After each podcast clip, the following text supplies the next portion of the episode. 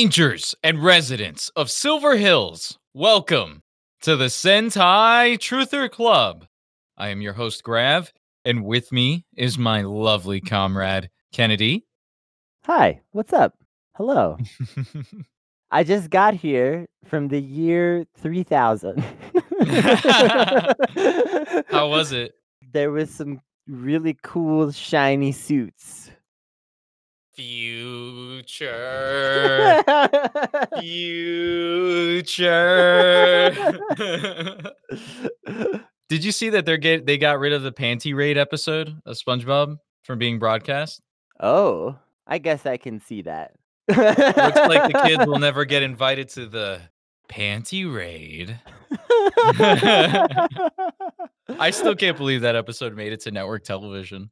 It was good stuff. yeah, it was Yeah. definitely on the edge, though. Yeah. oh man. So welcome everybody to the Sentai Truther Club. Uh, this is a season review episode. Um, so as you know, we do things differently around here. It's just Kennedy and I, and we vibe and we critique an entire season of Power Rangers, typically episode by episode, but overall, it's more or less like an arc thing now. And uh, just to peel behind the curtain a bit, I want to thank everybody for listening. It looks like we've made it to 100 subscribers. I verified it with Kennedy and I was like, "Hey, are these stats gassing us up or are we like actually like at 110 listeners for the podcast?" And Kennedy said that this was better than the previous host. So, I'm going to veer on the side of being positive about it and saying, "Hey, thank you guys for listening. This is awesome." well, and it's more listeners than that, even, but we've got dedicated, loyal listeners. That's amazing. We love you. Thank you. Yeah, so many people interested in uh, the leftist history of Power Rangers. Uh, the untold socialist story. what's funny is that I have a friend staying over, and they put on a Matt Pat episode from his channel, The Food Theorists. And I was going over a little bit about why, like, I don't particularly like Matt Pat. And one of it was like the controversy about how, like, he took ownership of the theory that Jon Snow was the son of Rhaegar and Lyanna Stark, I believe it is. Meanwhile, Yep. it was the common theory. so he's like, Yeah. "Yeah, I created the theory." There were- the-" there were like three top theories about his lineage, and that was one of the three most common theories. Like it was yeah, it was not a huge shock when that was revealed to be the case. And anybody who thought they were on to something special, no. like there were much more interesting twists that some people were able to predict. That was not one of them. right, right, right. Well, uh, my wife like countered this by saying, like, you know, if one if one of the theories you said on the Sentai Truther Club is proven true, like you guys have demonstrated on the show, then you would pog extremely hard. And I'm like, yeah, but like if we weren't the inventors of the lore, we uh we would definitely not be like taking ownership of it. Uh, We would just be like, that's great that the writers actually went through with it whole hog. You know what I'm saying? Yeah. versus yeah. like oh uh hey i definitely i'm the one that started this this i'm the one that started chuck norris jokes back in 2004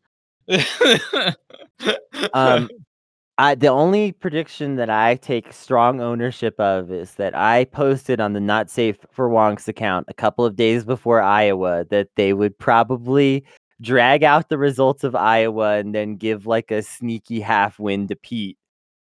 I don't think anybody called that but me. I just want to say that. damn kennedy you shocked the nation I didn't even think I was right necessarily. Sometimes I just say pessimistic shit for likes, you know? no, but I actually, I do want to say for the record though, but that was actually a theory that we had even discussed that on a Patreon episode before that, that I had been developing based on certain political factors. There were reasons why I thought that nonsense would happen, and there were a few other people who saw it coming for similar reasons. That said, most people didn't because it was a bizarre thing to say would happen. yeah, I think a lot of people. uh, Speaking of the really quickly, speaking about the 2020 campaign predictions, I remember I was looking at. See, the thing is, is that it's popular now to be transparent, right? Mhm. Well, well, everybody's kind of sort of politically active.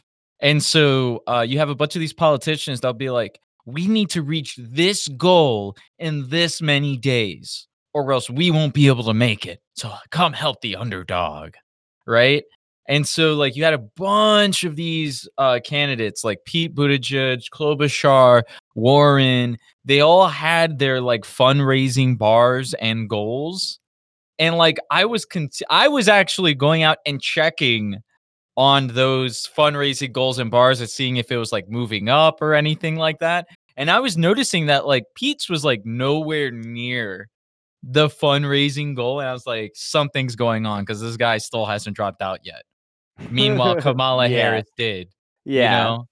So yeah, that that's when I knew something suspicious was gonna happen. But that's as far as I would go. I would never say that I I would have called like This is like Pete winning the, Iowa. the weirdest episode of Sentai Truther ever so far. Um,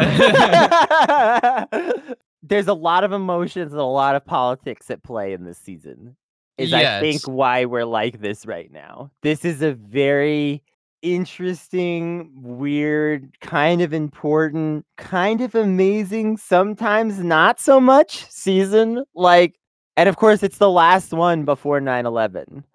And the Yeah. tone changes a lot in all of television after 9 11. I remember, like, um, I think it was Alton Brown was the one who talked that I saw talking about um, how cooking shows took off after 9 11 in part because it was just a very neutral thing that you could watch without a lot of like weird emotional attachment, you know? Just watch someone make some food and feel good.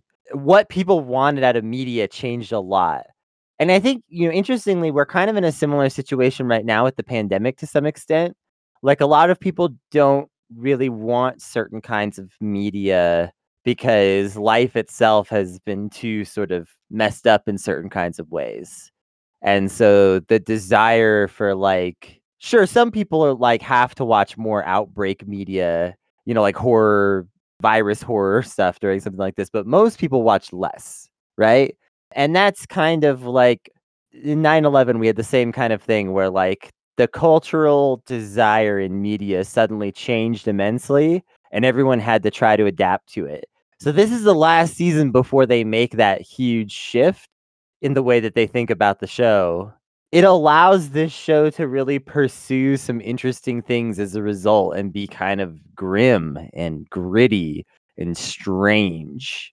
Yeah. I'm I'm much like you where I have very mixed feelings about this season though. I'm more grounded in like where I stand about it. Um mostly because like as the season went on, I said like I I first of all, I don't live tweet the seasons just because it's, it's spoilers. Um but secondly, it's not really indicative of how I feel at the end of all of it, right? Because there's certain seasons where we've reviewed now. Kennedy, we've done like this is going to be like I think episode 33 34 right like we've watched a lot of sentai we've watched a lot of toku Yeah, um a lot. i think at this point when when we when we're talking about the way these seasons develop and the way these shows develop nothing's ever for certain on no on a way a season goes There's been seasons that we've reviewed now that i've started at like an eight and have like had multiple different like falls and rises and stuff like that as the season courses on we've had seasons where it had a middling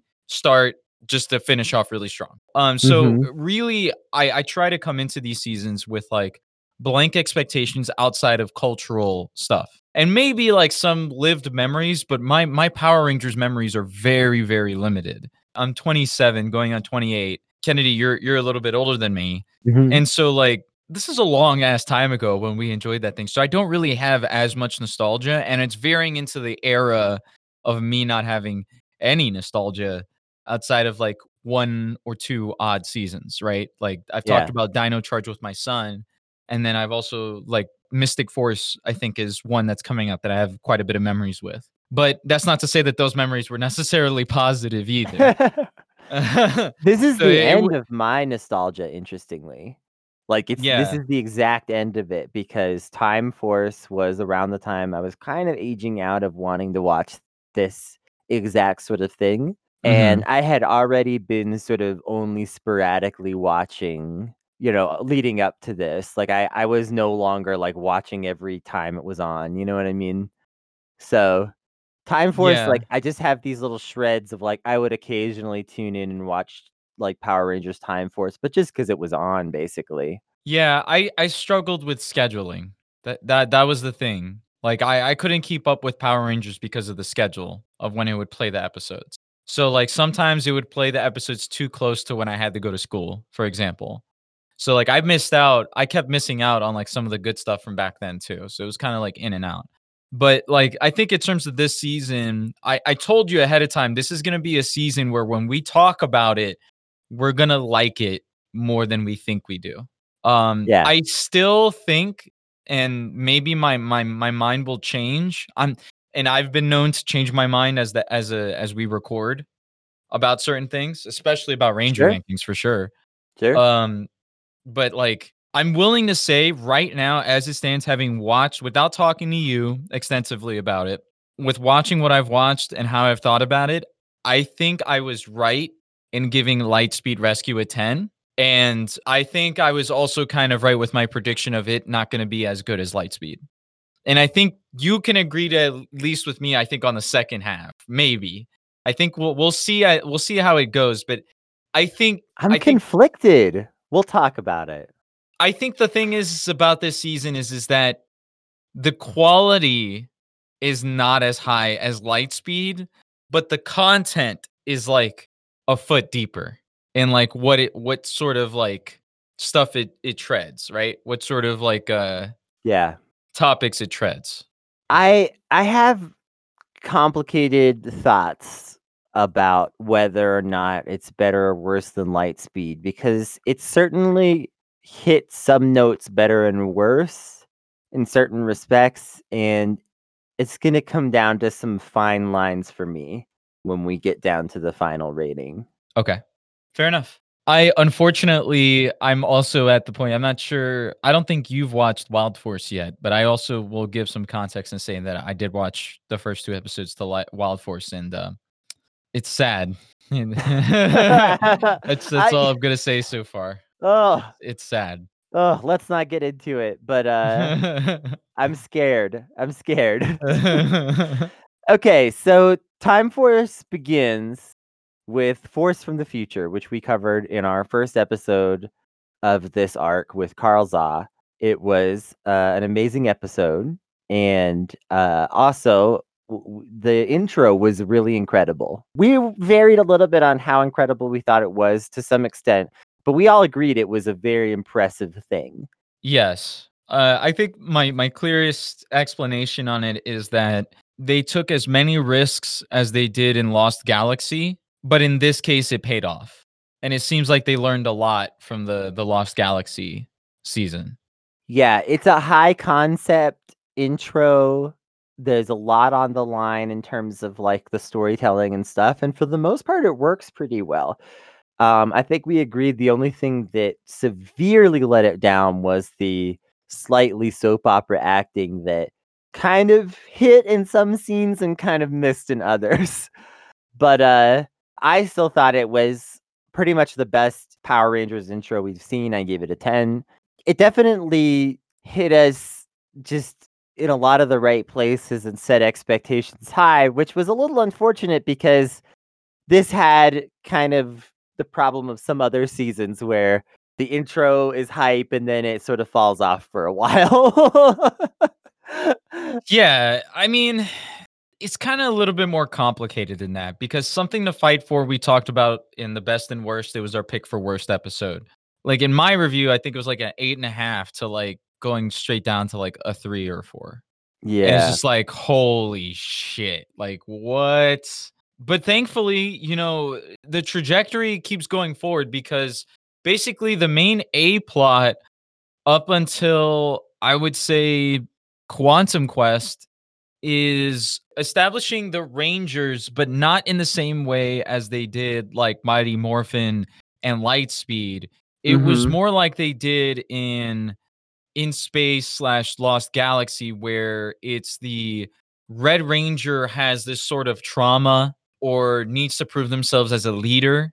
and then there's other inter-party dynamics that are also going on with the Rangers as the other Rangers are kind of separated from the Red Ranger in their plot threads, and then they have to like mesh it all together. And in this case, it's kind of a sort of it, it's mostly Pink Ranger stuff. It's pink and red in this first sort of uh, third of the season Mm-hmm. and it focuses on the relationship between Jen losing her her fiance in the first episode of the show and getting over that sort of death in her life Yeah. um and processing that grief meanwhile working with with someone who looks exactly like him but with different hair Yeah. These early episodes waver a little, but they show a certain amount of promise. And at the time that I watched some of them, I was kind of like, eh, whatever about like a lot of like the first, like, I don't know, five or six episodes. But then when I like went went back and like rewatched some snippets of some of them and like really thought about it, it was like really only a few of the episodes were truly offensive, like something to fight for. And actually, a lot of these early episodes did a really good job of making you care about the characters in a way that the Power Rangers has sometimes failed to do, even in its best seasons. Um, yeah In Space, of course, had this aspect where we saw a lot of daily life of the Rangers on the ship, hanging out, eating breakfast, talking about things that they wanted to do, reminiscing about people that they missed, just just living. yeah And Time Force starts to set this up right away. And even though it takes a few episodes to iron out the sort of how this is going to work, I think the payoff is really rewarding when we have the Rangers in the clock tower working together as a team, living in this sort of crazy like Disney set, you know? um and and and just sort of like being a family. That's really neat and yeah when it finally like i say when it finally starts to pay off i think the payoff is really strong um yeah, I, I, think- was considering talking about the payoff a little bit more, but I'm gonna save it for later. Uh, I do think though that the reason there is an explanation as to the reason why they act the way they do, where they're kind of cold and stilted, but uh, it's not something that I'm willing to talk about just yet in this part of the season. But I still don't think that it makes for good TV, is what I'm gonna say. Um, because I do think that Jen, Jen, like I've said, overacts quite a bit, and then the rest of the Rangers in this period of time are just kind of wooden. But and it's especially apparent in the Blue Ranger. But there's a reason for it. But at the same time, too, it's like, yeah, dog. Like I get that there's a lore reason behind the reason why you're acting. That doesn't mean that it makes for good on-screen entertainment, right? It's like it's like uh, you know how Hollywood kind of dramatizes certain events just to, you know, add that movie magic and up the suspense and stuff like that. It's like Yeah. kind of needed a little more of that uh in Yeah. this in this instance, but I think you're right in a sense that towards the end, you're kind of like this was justified in the way that they did it and that considering everything that they had to juggle, this is crazy that they I- were able to land as well as they did. i think it's like it's around future unknown where i think you start to get the payoff a little bit Yes. like up till then it's kind of like uh, these characters are a little weird the acting slightly off at times and like it, this isn't necessarily always super relatable or super appealing to watch these characters have these like kind of awkward interactions you know yeah. but yeah it it does like i say future unknown is the episode the 10th episode of the season that was a uh, Yellow Ranger focused episode. yep Really under I, I I don't know if I would say that I, I forget her name. Katie? hmm she doesn't get enough screen time, but I don't even I think it's kind of like a Rocky situation where she's just like the screen time that she does gets kind of just not good. So it's kind of just like eh. It's not as Yeah. bad as Rocky. To be clear, this- clarify. this wasn't like a best sub episode or anything, but this is just where things start to pay off. Yeah. Um, and even if Katie is like a little mediocre, it was still nice to have a Katie focused episode, et cetera, et cetera. What am I um, fighting for? Uh, she definitely had one of those like Mega Man Zero moments. you know, it's all about it's all about her family. Yeah, I mean, like, it was definitely like a Days of Future Past, uh, Cable-esque, like, sorta situation, but, uh, Yeah. man, the way that that was filmed was, uh, very man, I could I could chop that cheddar wheel in half. Um, yeah, Um it's, uh, definitely some cheese, but it was a really good episode. I remember Futures Unknown and Worlds Apart was, like, kinda sorta a two-parter, and Yeah. tho those were really good. Before we get a little bit into that, though, I do wanna mention 2 more things. One is that well, 3 more things, actually. Ransik Lives, this Yes. involved the intro to Ransik. Ransik has a really strong story. Ransik is a being that's born from, like, failed human DNA in the future. Think Yeah, like so Krypton-esque it's essentially thing. like they've perfected, like, human development, sort of, and, like, for the most part, all the babies have perfect genes, you know, no weird genetic flaws, whatever. But then it produces this byproduct, this unwanted byproduct, which is Ransik. Um, and it's it's kind of funny that it's like a literal, like, bad guy that it produces, but it's a very good metaphor, actually. It's like it's kind of like a Captain Planet thing, almost, or something, you know? Yes, actually. Very, like, the culmination of, like, an end of history style villain. But I thought it was, like i it's a it's a good commentary because it's like, we can try to sort of push all of the problems of society away, but are we really creating a perfect society for everyone, or are we throwing certain people aside, right? Like, that's fundamentally the question that Ransik asks as a villain, and, uh, that's that's amazing! What an awesome fucking villain! Like, to to to have such a philosophical set of motivations and everything, and, uh, it's very high drama in a lot of ways. Um, Ransik is amazing. Um, Nadira is amazing. Frax is amazing. The villains this season are just absolutely perfect in so many ways. Like, it's just a really incredible a lot of things coming together and making amazing things happen with those plots. Yeah, Ransik is, uh, the greatest villain we've had so far. It's easy to say that right off the bat, like, you can just tell from Ransik Lives.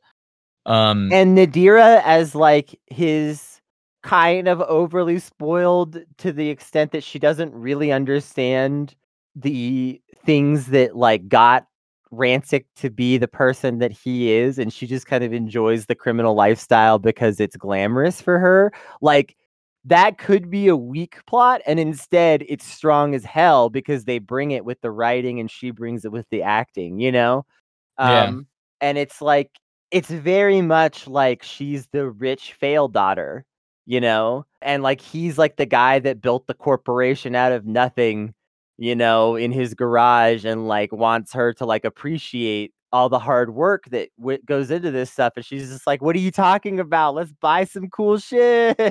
You know? Yeah, Um, yeah, yeah. and again, it's not shallow. That's not it could be shallow, but it's not. Like, Nadira is a completely realized and complex character that gets more complex as the season goes. But her, like, slight detachment from the reality of everything, like, all the wrongs that they're doing is super important. Yes. And I think in terms of, like, uh, Ransik also has a more of a body count. Yeah. Yeah, so, like, it's it's, uh Ran Ransik's badass. Like, just plain plain and simple, Ransik's badass. It was a great episode. It was in the running for one of the best episodes, I would say, of the season. So, it was a really strong. Eh, that's when I was just like, "What is this season?" Like, we go from, like, an 8.5 to a 10, like, around that range, immediately into, like, a 3, and then right back to, like, a 9 or something, right? Like, a 9 or a 10. So, it's just it's really weird, but then we get hit with a blue streak. Uh, this episode was originally not a part of the filler guide, according to nerds out there, but, um, unfortunately, I have out-nerded them all because it's a huge plot development. Like, the Yep. fact that the Blue Ranger is a professional race car driver in the year 3000 is a plot point that gets brought up twice in the show, in relevant plot hmm. episodes, and you're just gonna miss Yeah. out on it completely because there's no episode that like does flashbacks or callbacks that stuff. Nah.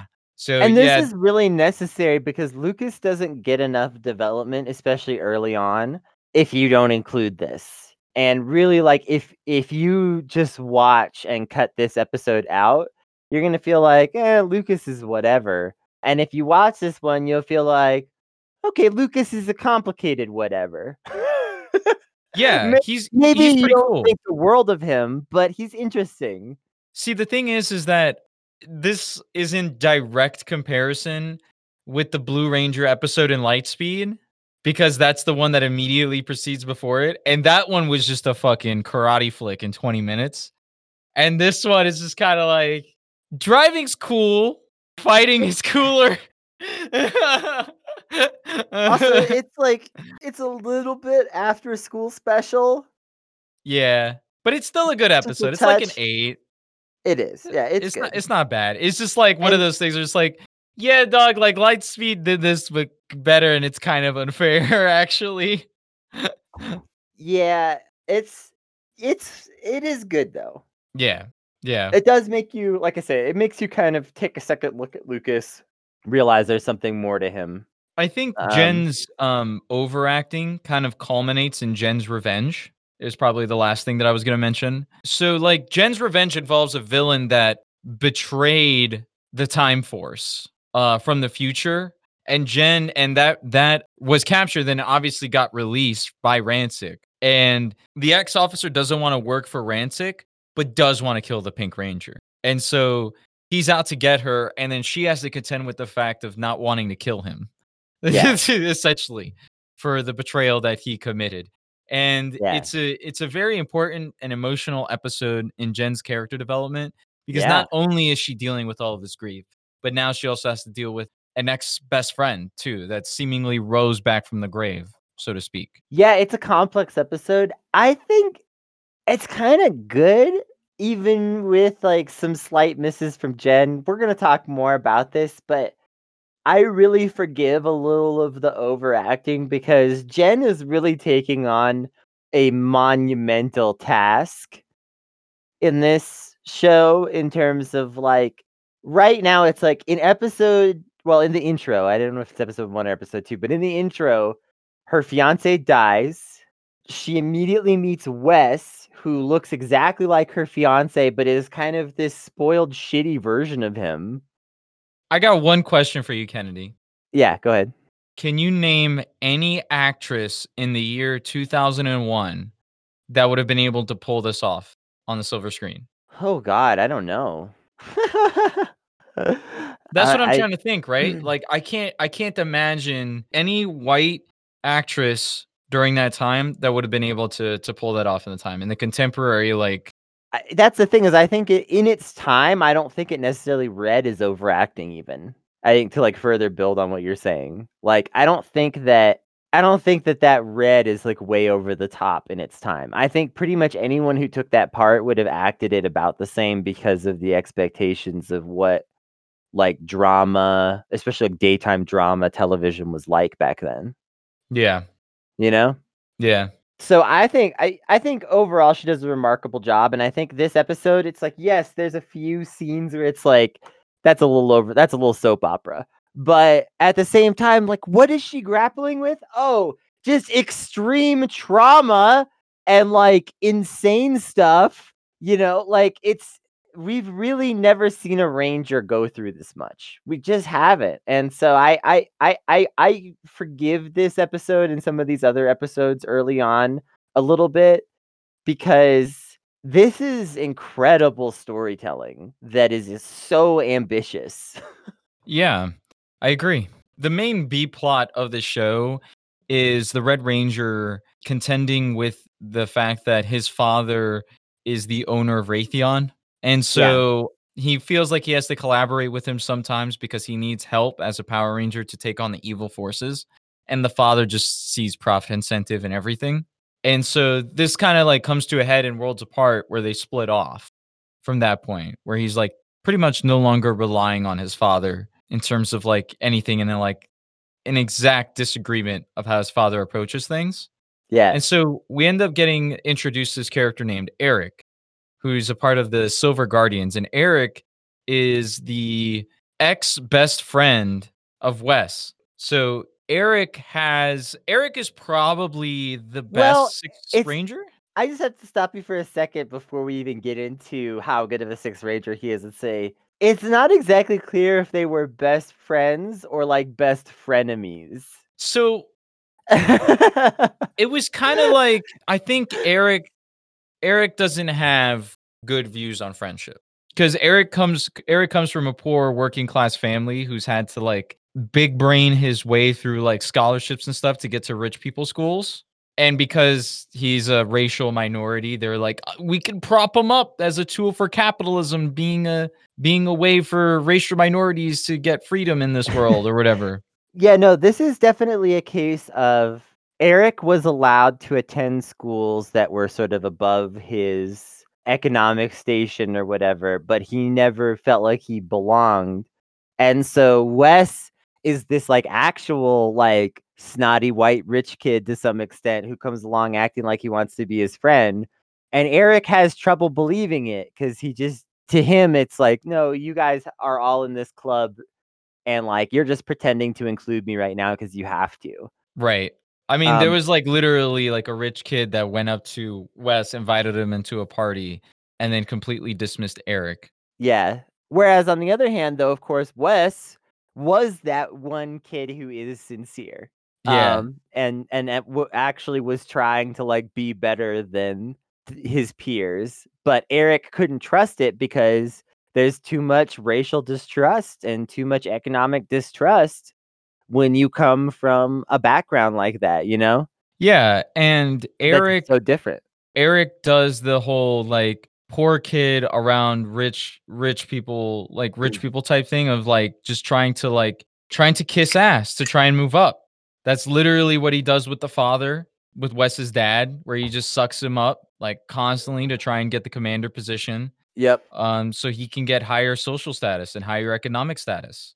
And on top of that, it's the dichotomy between Wes and Eric's character, where Eric started from nothing and had to pretty much kiss ass and work mad hard to climb up the socio-economic ladder, whereas Wes was literally gifted everything from birth. Wes was gifted riches. Rest was gifted access to people who were in his social class and in his economic class where he can enjoy the fruits of the, being a part of that class while also coming into the Power Rangers and essentially being Mhm. gifted a team, being gifted the ability to lead a team right from the get because he what has qualities innate to him like it's in his DNA it's that whole nature versus like sort of nurture thing. Hmm and it that's the that's the sort of dichotomy between the two that face off in the season. Yeah, it reminds me of the first part of JoJo's Bizarre Adventure, actually, yeah. Where you have, uh, you know, this spoiled rich kid who is a spoiled rich kid, but actually does have good intentions also.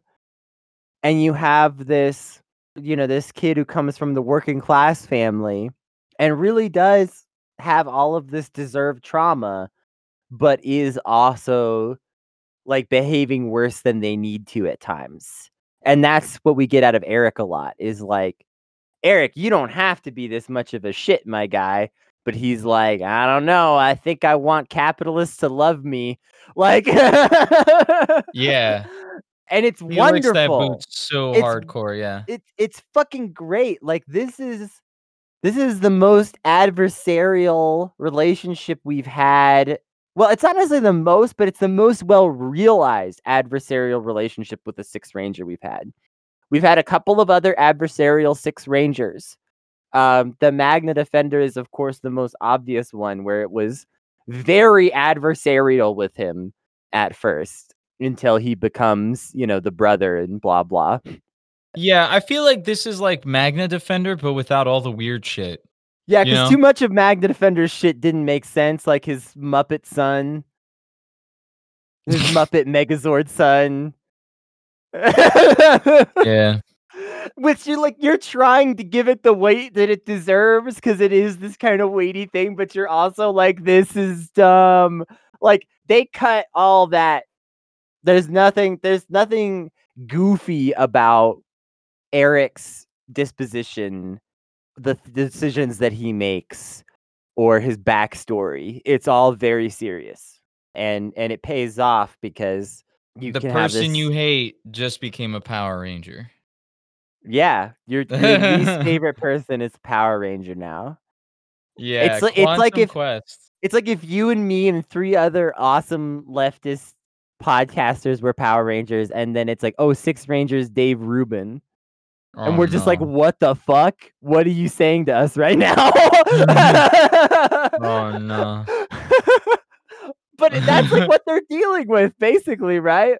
Yeah. Eric Yeah, would probably is. describe himself as a classical liberal when you meet him.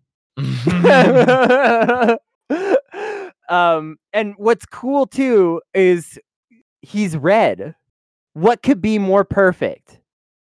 What could be more perfect than this guy who is going to be this sort of foil that ultimately helps Wes be the best version of himself, which is also really important, and that he's also red. Holy Yup. shit. Yep. The same shade of red. The only sixth ranger to be the same shade of red as the Red Ranger. And he has like the the Quantum Ranger design. I'm not too big of a fan of because it's just the it's like a I'm you but cooler type deal where it just has like some jagged edges to the arrow. But the transformation sequence is hog. Very good transformation. Quantum sequence. power. I do like the Quantum Ranger outfit. It's just not. i think the issue is that as much as this red thing makes for an incredible dramatic set piece, it's just not the same as like the Gold Ranger from Zeo or something like that, where the second they walk on screen, you're just pogging because they look amazing. Like Eric is amazing because he's a complex character, not because his suit stands out from the crowd, you know? Yeah. so it's a very different experience in in many ways but it's it's awesome it's It is. so awesome we talked about worlds apart a bunch in the best and worst of course Clash for Control, that has to do with the Quantum Rangers Megazord, right? yeah it's a two-parter too I love that Megazord, I gotta say. The Six Ranger Megazord is probably like top three, maybe top two. It's yeah just so I think is- it's maybe not in terms of design, but like in terms of on-screen presence, the Quantum Rangers Megazord is like unmatched. Like the shit that they do with that Megazord is wild on screen. also the lore for the quantum powers is really important we talked about this a little in the best and worst but this also really comes into play in this episode so they accidentally and this is this is funny as we mentioned before they accidentally sent a morpher and a zord back in time and then we're just like well i guess it's gone um and didn't do anything about it and that's where we get the quantum ranger powers so it's sort of understood by the Rangers that this Quantosaurus Rex exists.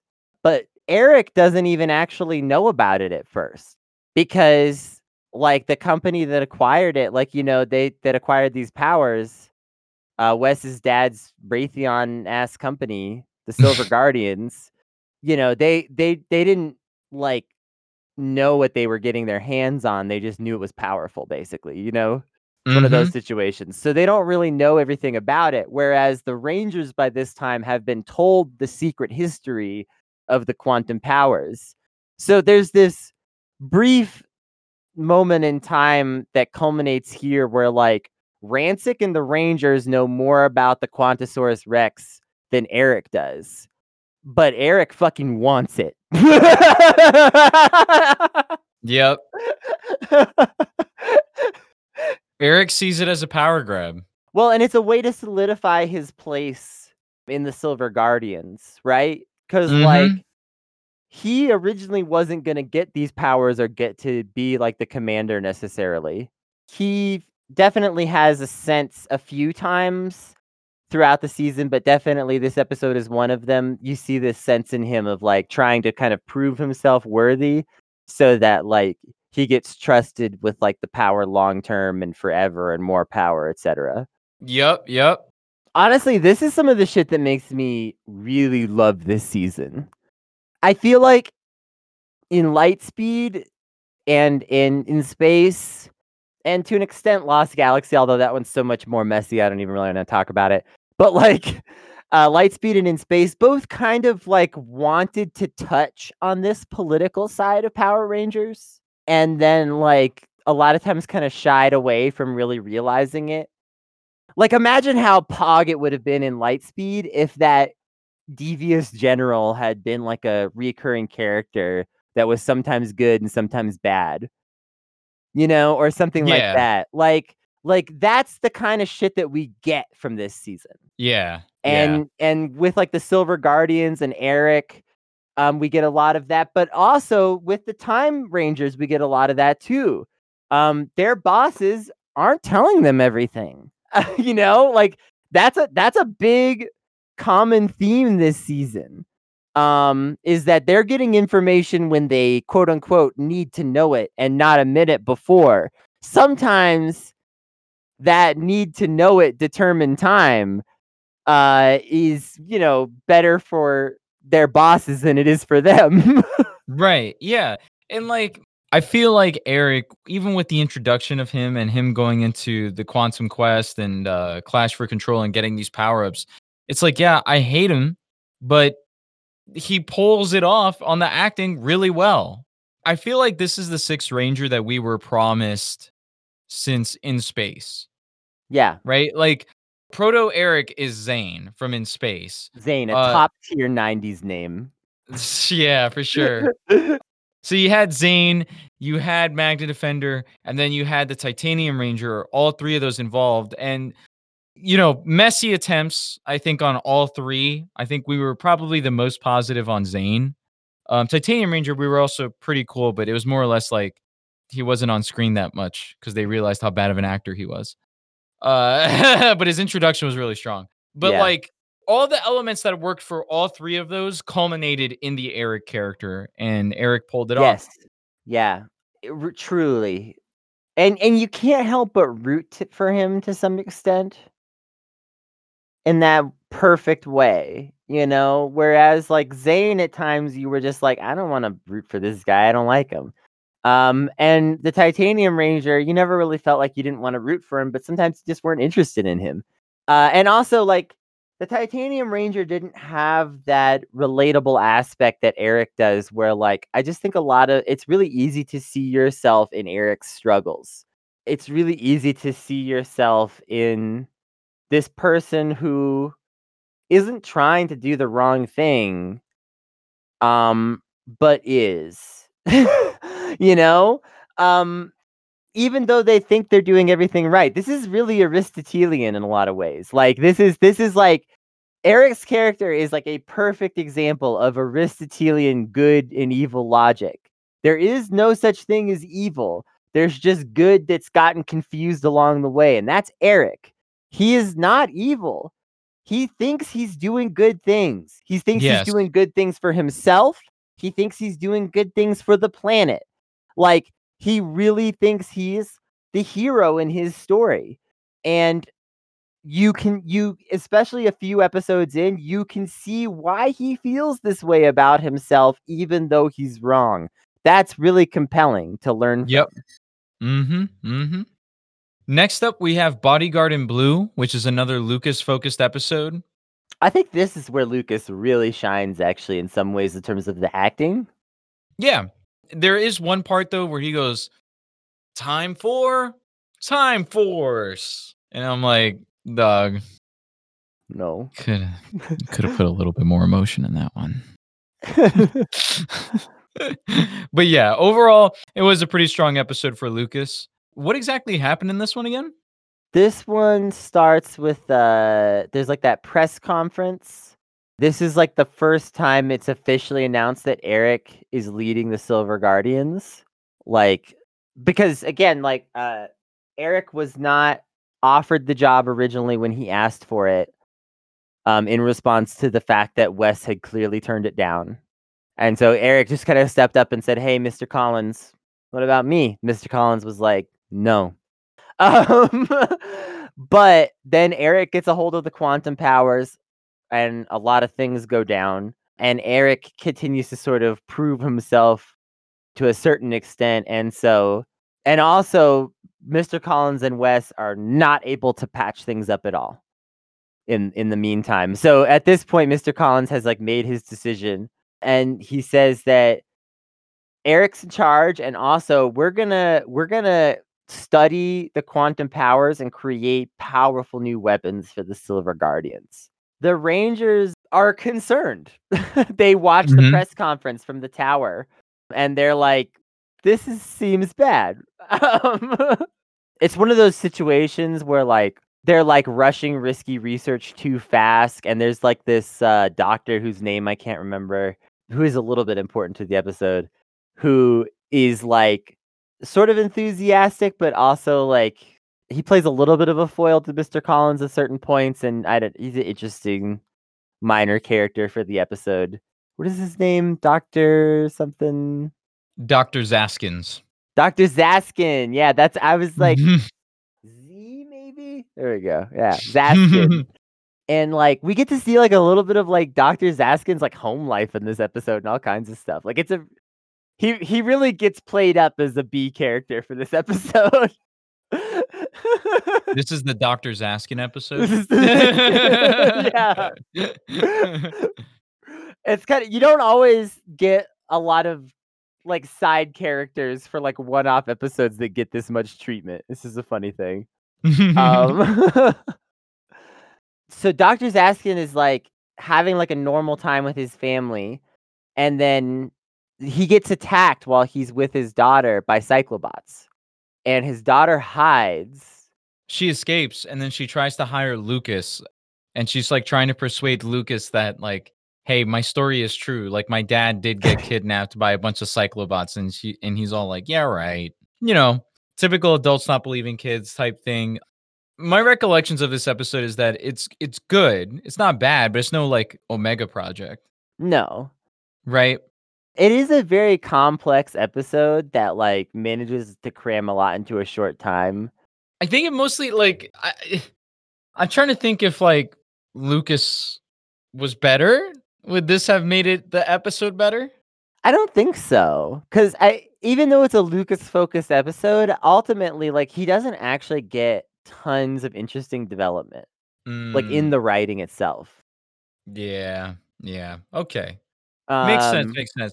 I was just more or less like, yeah, I remember this being an all right episode, but then I'm like, I also remember really liking Lucas in this, but at the same time too, don't remember too much else.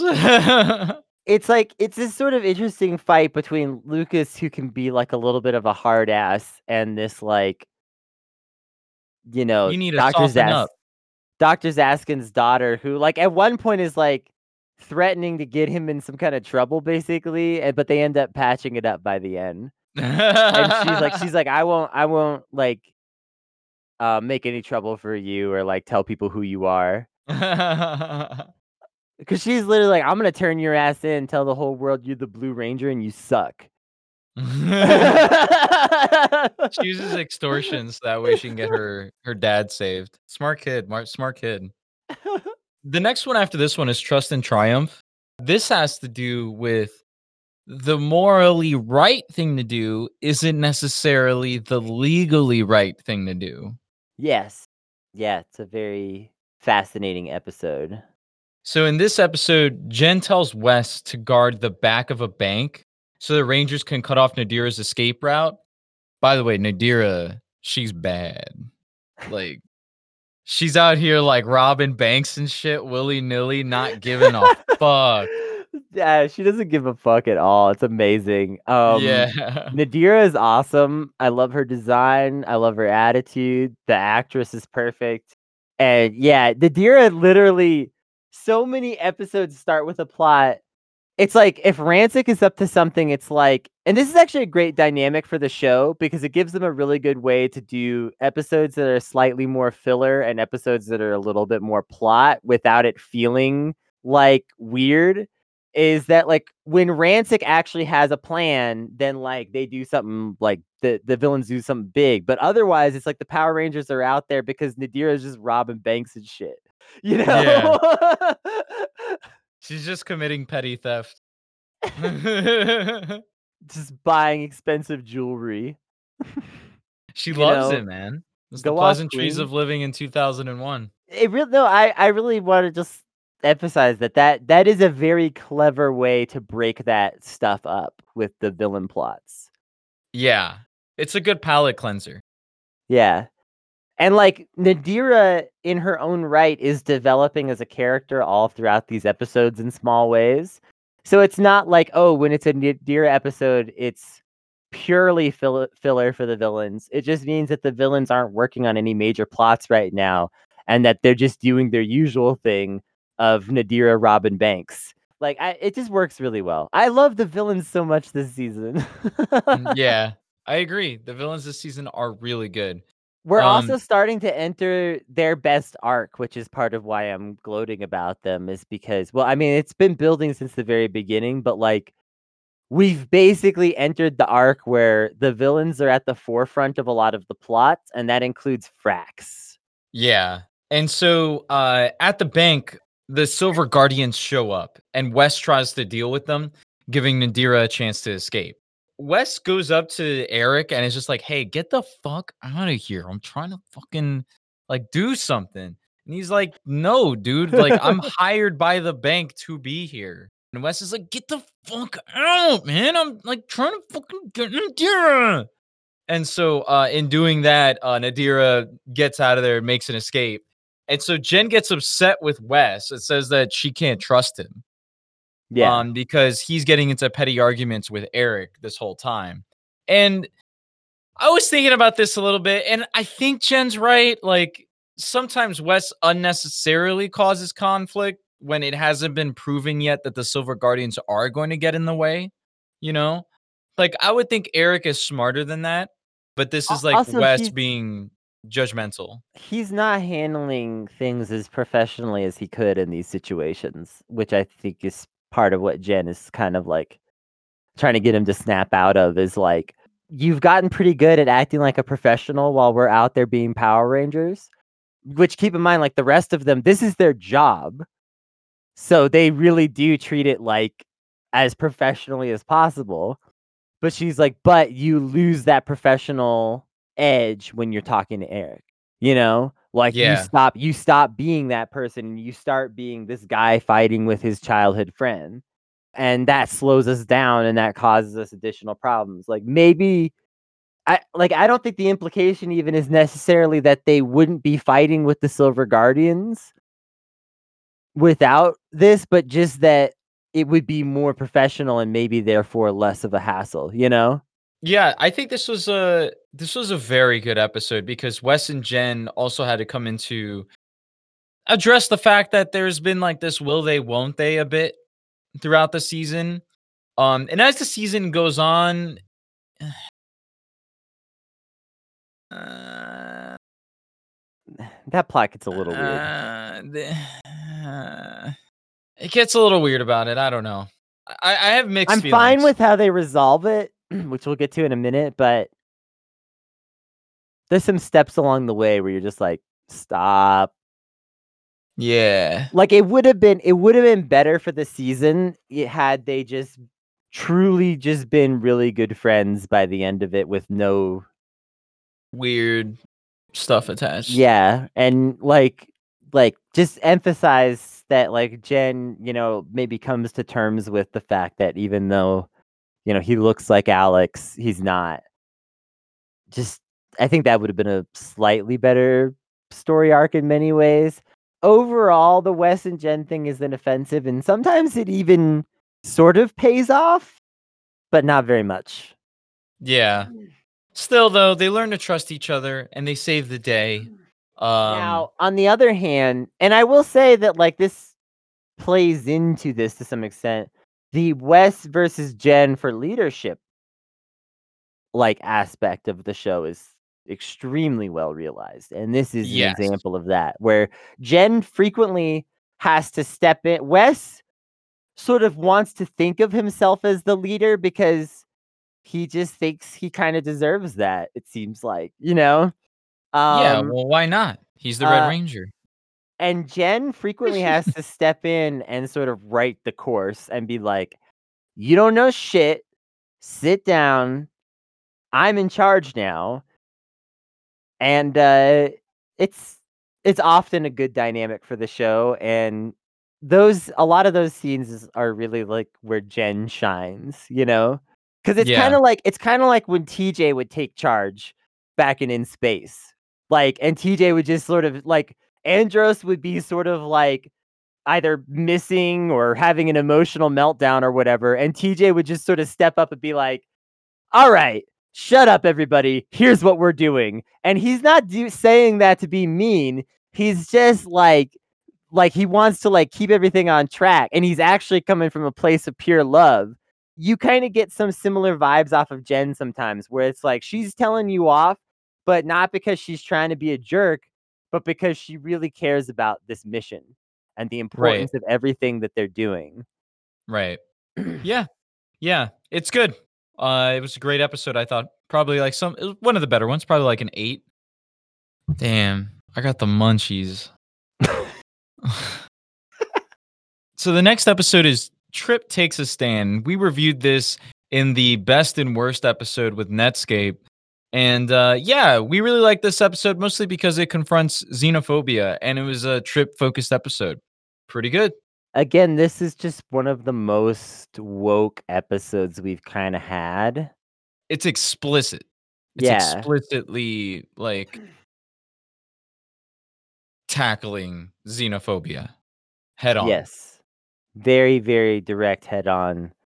Now, that said, there's still a lot of metaphor involved, but the issue itself is not very obfuscated. It's pretty direct and head on. Yeah. Yeah. Yeah. It's overall it's just a really solid episode. Um there's a couple of moments where it kind of falters just in terms of acting, but the plot is so good in terms of the messaging and everything that it elevates it beyond what it would normally be like. Next we headed to uh Quantum Secrets. This is another Eric focused episode where they're focusing on the Quantum Morpher and the Q Rex. It's time for another battle pack. Battle mode, Yup. whatever. It's Attack- a battleizer. Battleize. That's the yeah. yeah, so Eric gets the battleizer first before Wes. yes. And this one has rollerblades. It's pretty sick, honestly. It's very like uh It's You the best battleizer so far. I- um don't you think? in terms of like this episode or in terms of like Like in terms of like I think previous- Wes's battleizer is better. No, no, I'm saying in terms of like uh previous seasons of the Power Rangers. Yes, I think they finally were like, okay, we're not gonna do the superhero action thing, and we're not gonna do the tank. I'm a walking tank. So then let's do like this uh exports type deal. Yeah, it's a li- it's still like a like kind of slightly chunky in a way that you know makes you look kind of like sort of cool and strong and whatever, but it's like overall it's like a way slimmer design. Um and just like very cool and kind of you know futuristic and not just like weird. I don't know. A lot of the battleizers have been questionable. Right, yeah. And one of one of the one of the cool things about this episode was just the fact that like this was confronting more or less like the fact that the Rangers felt arguably underpowered without the Quantum Ranger. Because in this case, the Q Rex was getting uh, was in control by the monster of the week that week because uh, it's uh, voice recognition, and so the monster was able to get the morpher from Eric and um, replicate Eric's voice to be able to control the Q Rex. And the Rangers try and help. And thankfully, you know, Eric gets help from a mysterious figure from the future who's been sending out this other Zord called the, I guess, the Time Shadow Zord. I think that's what it's called. It's a pretty cool Zord, but the guy who sends it is in like shades. And uh, I originally thought that this was going to be Eric's descendant down the timeline. Hmm. And I thought that that would have been a better plot development than what was eventually revealed. But Yeah. what becomes next, uh, Eric chooses to not reveal this information that he got help from the future to unlock the battleizer. this episode is also important because this kind of represents like the first minor steps towards the Rangers and Eric working together. Because while Eric's morpher is stolen, he's forced to get a little help from the Rangers. And this isn't the first time that they've had to work together a little bit for, for some common goal. But this is like the most extreme case so far where it's like Eric really needs their help until he has his morpher back. Right. And he doesn't really want to admit it, but that is the case. Yep. And Wes even suggests at the end of this episode, hey, we need to start acting like a team, Eric. Like you need to join us. And Eric's like basically doesn't really say anything, but even that, like him just like silently thinking it over is a huge step up from like a few episodes ago where he just would have like told Wes to fuck off and walked away or something, you know? Like this this episode is starting to hint that Eric is softening towards the Rangers. It's like Um, chiseling marble. Yeah. You know, like you got to be really, really careful with it because if you fuck it up, it's just all gonna crumble, and that's gonna be your relationship with Eric. yeah. But uh, yeah, I, I, I like I like how they start to tor- turn the corner in this episode because it's a very precarious situation. Like on the one hand, they have a point and you know, whatever, but on the other hand, Eric just became more powerful than them. He just got the battleizer and he's kind of like absurdly strong now. He's almost as strong as like all five of the other Rangers put together when he's in battleizer mode. Like Mhm. it's it's a lot. So it's like on the one hand, like like I say, they have a point, but on the other hand, Eric's kind of standing there like, I've got all the power in my hands right now. Even if you have a point, should I listen to you? Yeah. Yeah. And then the next episode that we have on the docket is Time Force Traitor, which was my description of Jen's Revenge. Jen's Revenge was actually uh, about a mutant named uh, Fat Catfish that Jen wanted to kill him for personal reasons. Mm-hmm. And that was like a, a huge, huge major plot point because they had to like be like, hey, you just can't be murking these people out in the streets. You can't be doing uh you can't be doing some police brutality, you know? Yeah. And we're gonna hold you accountable to that, especially since you're gonna be our leader in the beginning while Wes is still getting his grippings. So Time Force Traitor obviously was really good, and Jen's Revenge was also really good. These were like eights, I believe, respectively, maybe nines. Time Um, Force Trader was uh was for me was like a potential backup best of pick. I could see that. And and realistically if I had uh watched everything in time, I might have I might have lobbied harder for it. Um As in, like, take the place of Trip takes a stand. yeah. Okay. Um I know that was like one of our weaker ones. We were like, we kind of should include this episode. it, that episode is important because again it's the power rangers really confronting social issues the most head on they ever have in this show um and it's very important on that level. So I, I like i really wanted to keep that one in but this like i might have fought for this otherwise because jen really excels here. Like this is just like a really strong jen episode. Mm-hmm. and also it's cool it's atmospheric it's kind of noir. Um the whole thing with steelix is like this great sort of like saga of like betrayal and stuff you know? And steelix is really cool looking. Yeah. um and so yeah it's like it, this is like the mere opposite episode in some ways of jen's revenge in jen's revenge she wants to get petty revenge on fat catfish in this episode her old partner wants revenge on her Yes. And he ends up stealing her morpher, fighting her on her own, turning her insane. And then uh Wes had to break Jen out of the spell for all of the Rangers to be able to defeat Steelix. So it, it was definitely like a another like Wes and Jen development. Again, like we have our reservations about that that sort of relationship, but still, it's good on-screen television. You can't you can't deny that. Yeah. When their whole plot line isn't obtrusive, it's actually fine. There's just a few times it's obtrusive, and it would have been better if they'd just gone with something else. But that doesn't mean that it's all bad. Yeah, yeah. Like a lot of their interactions are really good, really Mhm. like strong.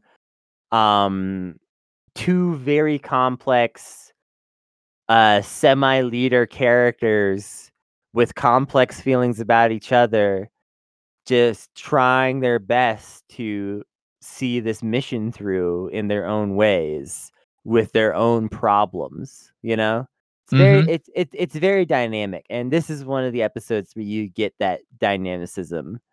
And Jen, this is like by this time, the actress playing Jen had really like dialed it in more a little more perfectly, and like she really sells this episode. Yeah. Yeah. The next episode is Frax's Fury. Uh Frax's Fury, we've already gone over in the best and worst, but basically Amazing. Ransik's a fucking king. Ransik's amazing. Frax is amazing.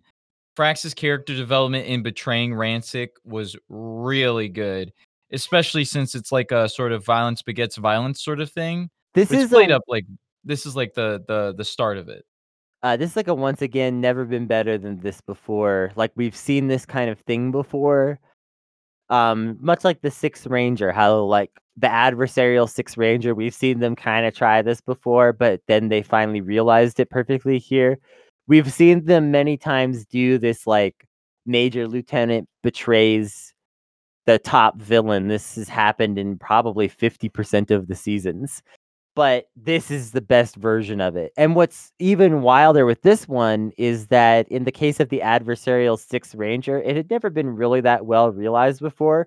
In this case, like Ecliptor uh was a great you know, like that like the, that group of villains was a great Yeah. we have we've we've had so many good groups of villains backstabbing and betraying each other that it's actually that's a hard bar to clear and they cleared it. And they cleared it by like a mile still somehow. It's wild. Frax's Fury is amazing. It's the culmination of a lot of things that have been happening in the previous episodes. It's maybe like my favorite episode of the Power Rangers we've watched. It's definitely an amazing episode. I don't know if I I would say it's the best of the best, uh, but it's definitely really good. It's I it's don't know, it's just the like top ten. I like it even more than when we were talking about it before, honestly. Like the this is literally an episode that even though we picked it for best and worst, I like it more than we talked about it then.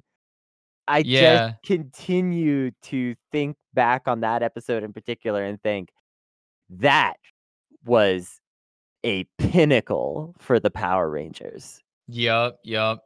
Um, Dawn of Destiny, you see Frax destroy all of Ransik's medicine that he used to help cure Venomark's uh or not cure, sorry, treat uh Venomark's disease that he has on Ransik. And Ransik is now on a fucking rampage throughout town to try and get some more of that medicine. And he basically goes all the way to Wes's father's company, Biolab, and Mhm. almost kills Wes's father in the process. You know, the Rangers are obviously stuck battling Ransik's new mutant, but in the end, Jen mentions that if they don't stop Ransik soon, the entire future will change. And then Alex appears. The Red Ranger from the future that died from from Ransik appears and says that it's already changed. So this one still really good episode. Uh nice follow-up to Frax's Fury. The problem here is is that it kind of hurts Ransik's character. Ransik should have had that body count. Ransik, like, it shouldn't have been Alex. Like I said, it should have been Alex should have been Eric's like long descendant. You know, Yeah. they should have kept yeah. Alex dead. I, yeah, I don't think bringing Alex back to life did a lot for us. I kind of get why, and to an extent, it was a decent twist. And since this is children's television, I am willing to forgive it to some extent because, like, I do like the I did like the damn. Are we gonna are we gonna fuck up the future? And then it's like you already have. Oh, oh shit! Like mind explode moment. You know, like um, I I thought that was kind of fun. Um, and I think it was like a good way to start building to the end of the season too. Like a, this this kind of begins the final arc after Frax's fury and starting here. It's like we we sort of finished the Frax arc, not in the sense that he's done because he's not done, but in the sense that he reveals his grand betrayal and thus changes the dynamics of power for the rest of the season. Because this is yet another season where the villains would probably win if they could work together, right? Mm-hmm. Like this is yeah. yet another season where like before Frax betrays Ransik, it doesn't really seem like Ransik is going to lose to the Rangers. Yeah. Yeah, for sure, for sure. I think more or less like this culminates into the it, this is sort of a three-parter, I would say. Or you can even take it as a four-parter because Fight Against Fate and Destiny Defeated are directly tied to each other. And yeah. Fight Against Fate is also directly tied to of Destiny. It's sort of a loose four-parter. Destiny Defeated is basically showing about how Alex coming back and taking over forcibly, forcibly, might I add, taking over leadership position and um the Red Ranger power from Wes. It's sort of like that redirecting the the Rangers again. And um the Rangers aren't having it. They really like Wes as their leader they even tell them they're like, we did way better with Wes as leader than you, Alex. And so Alex is struggling. Meanwhile, Alex also feels like even though he's alive, he's now suddenly not in the best of terms with Jen. Well, because there's this dynamic between them, right? Where Alex kind of comes in, he's like, he's like, y'all shouldn't have fucked up the future. And they're just like, Alex, we're just glad to see you, dog. Like, tell yeah. us and and also he's being kind of cagey with them. They're like, "Tell us how bad the future is," and he's like, "No," and they're like, "You're not giving us much to work with," and he's like, "Shut up," and they're like, "Okay, this is not pleasant." yeah, yeah, yeah.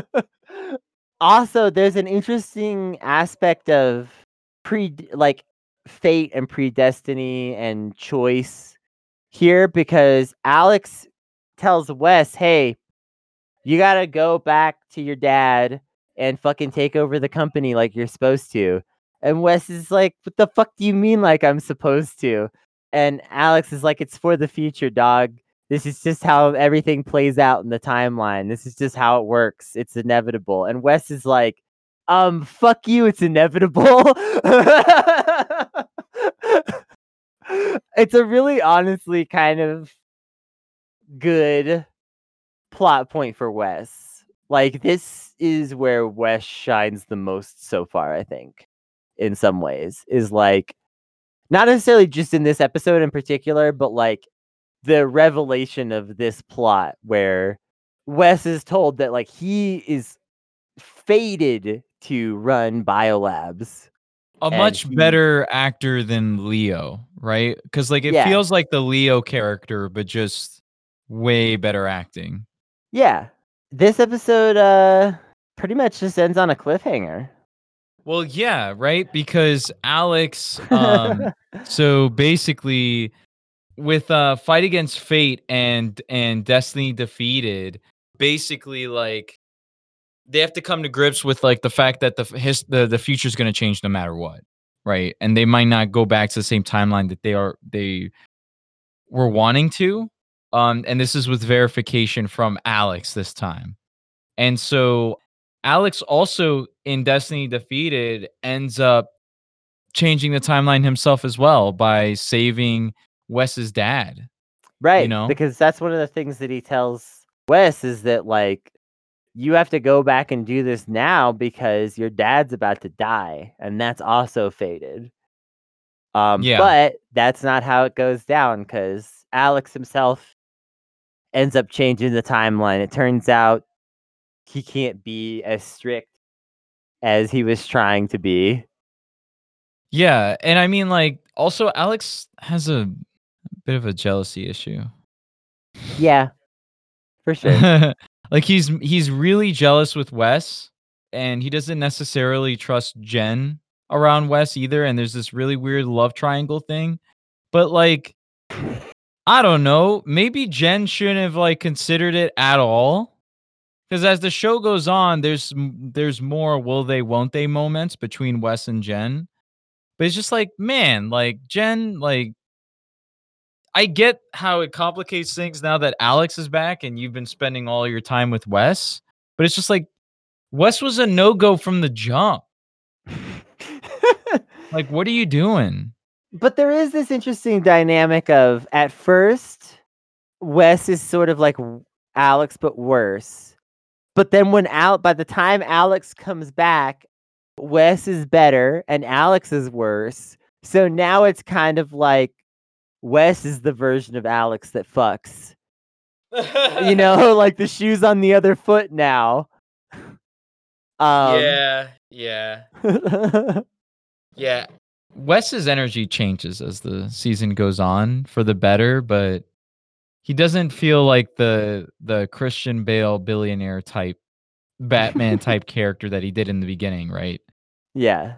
Almost like he did actually have sex. So And so uh Alex ends up deciding to just go back to the year 3000 and leave them to it for better or worse.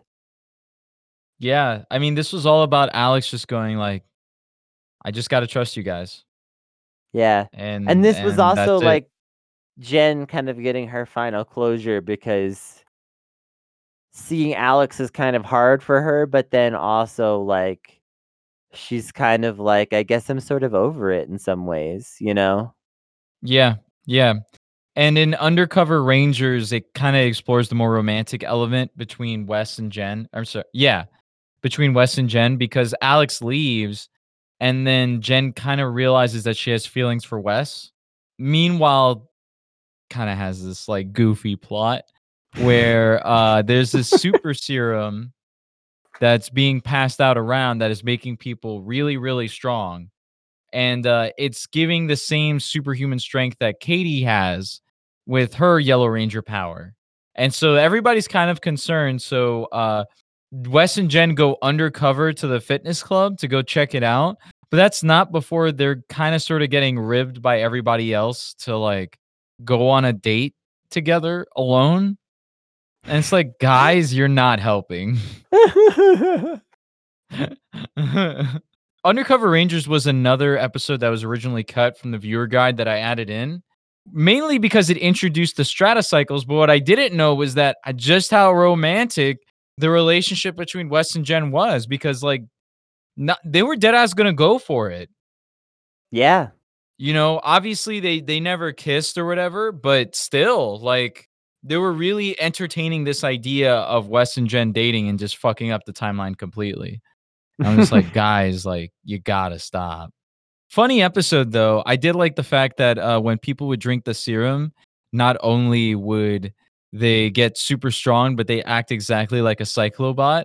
So it's like you get to see what the cyclobots look like when they're like not in the outfits. Like imagine how many extras that were normally cyclobots were got to like get their time to shine in Undercover Rangers. Yeah. Next up is uh Beware the Night, which is the Wes gets his battleizer finally. It's fine. It's okay. It's okay. You know what would have made this episode like two points higher? What? Explain that the night is a time night. Yeah, that he could um, a- just travel a through time. little more lore really would have helped here, which is funny because this season is so lore heavy. It's funny to have to criticize an episode over that. Yeah, honestly, like they could have added like maybe five sentences to the episode and it would have jumped from like a five out of seven to a seven out of ten. I'm sorry, five out of seven. Five out of ten to like a seven out of ten. There's some Um, fun stuff in this episode. It could have been good. Yeah, Wes faces off against the dragon. There's like a funny lesson of like try and believe people in good faith. Wes's battleizer is really cool looking, actually. It's like a golden knight type deal. Yeah. I love it. Actually, I actually really You the do? b- the Red I Ranger mixed on it. Battleizer this season is kind of close to something that would actually be seen in a Sentai. Yeah, I, I like it okay. I don't really love it though. For a Battleizer, it's good. It looks really cool in action shots sometimes. I will say that. Like it's like it's one of those things where like if you just look at it in pictures or some of the still shots, it's kind of whatever.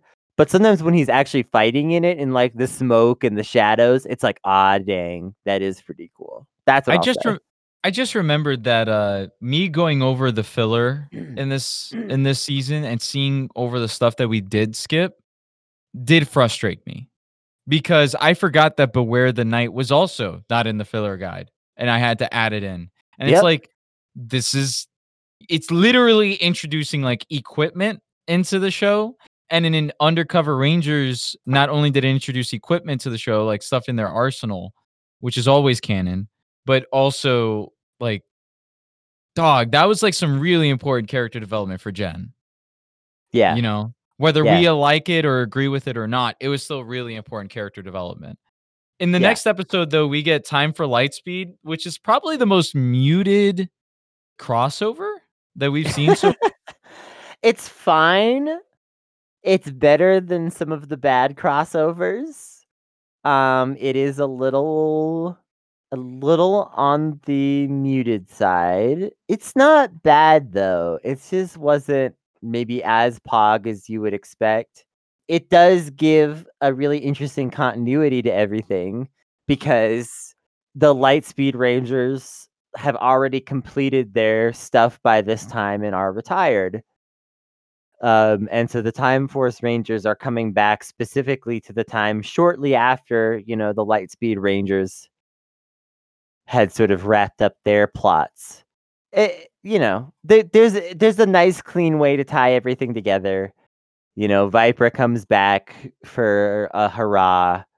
For some reason, it's Viper. it's just a it's just an okay episode, which is interesting to say about a crossover because traditionally it's like they're kind of either good or bad. yeah this episode was kind of just like eh, cool. All right. yeah i mean guess- I viper that's- came back like it just went to show that viper sucked. Viper does suck.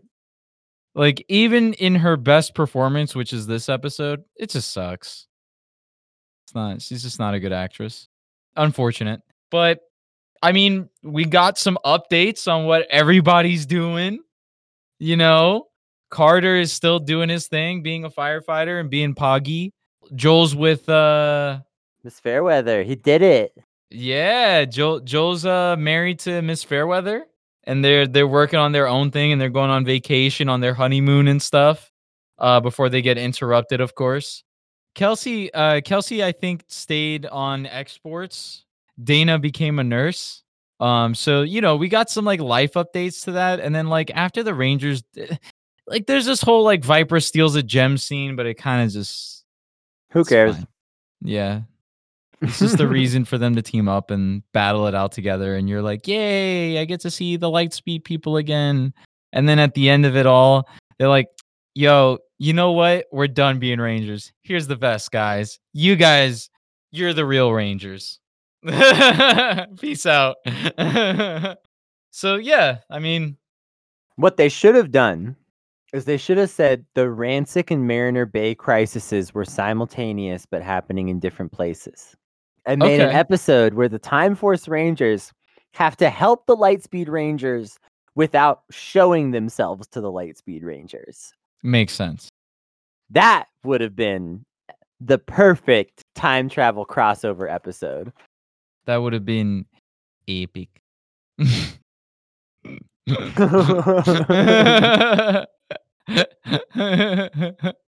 I mean, it's funny, right? Because this comes this episode comes in so late into the season that it almost like feels out of place a bit. Should have been earlier, yeah. Yeah. Next up is a calm before the storm.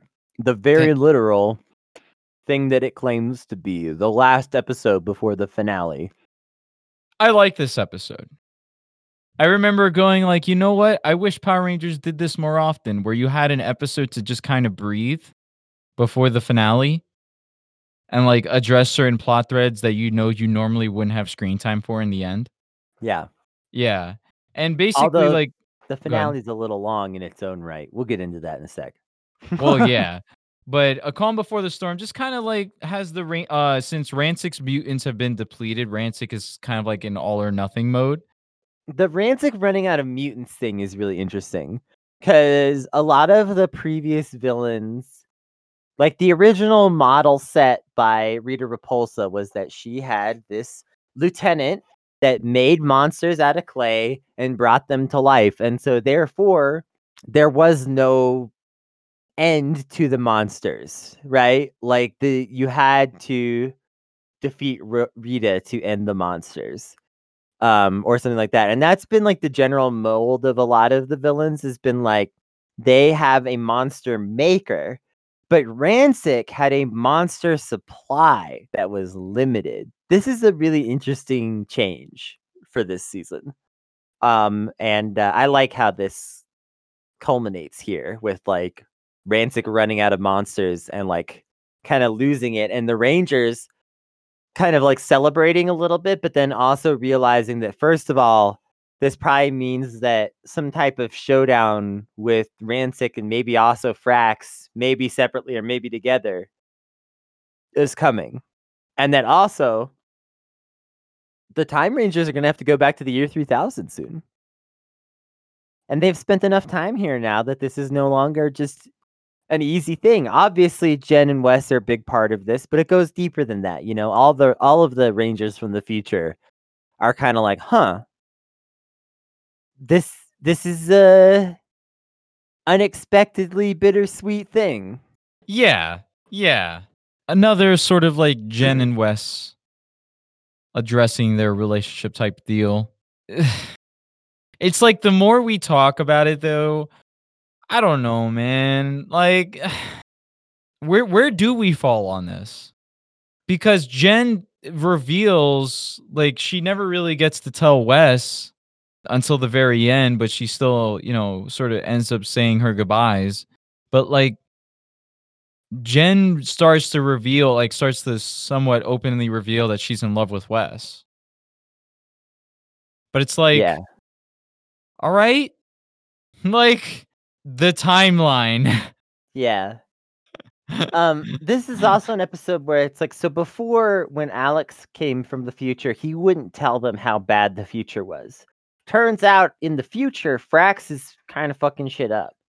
And one of the things that he's using is this like trizerium or something like that crystal that Wes's dad invents like the or begins the process of inventing. It doesn't necessarily get finished in his lifetime, but he's he starts the process of inventing this thing. And this is like a moment where the Rangers start trying to kind of push back, do their own intentional time meddling for good, hopefully, you know? Because they figure, well, we've already changed the timeline. Let's do what we can. And so uh so Wes encourages his dad to uh halt production of this magical future crystal. His dad does thus like even further altering the future and also leading to the events where Frax ends up under Ransik's control again because Frax was basically wiling out creating super monsters using these trizerium or whatever crystals. Trizerium zerizium Trizerium crystals are causing temporal disruptions.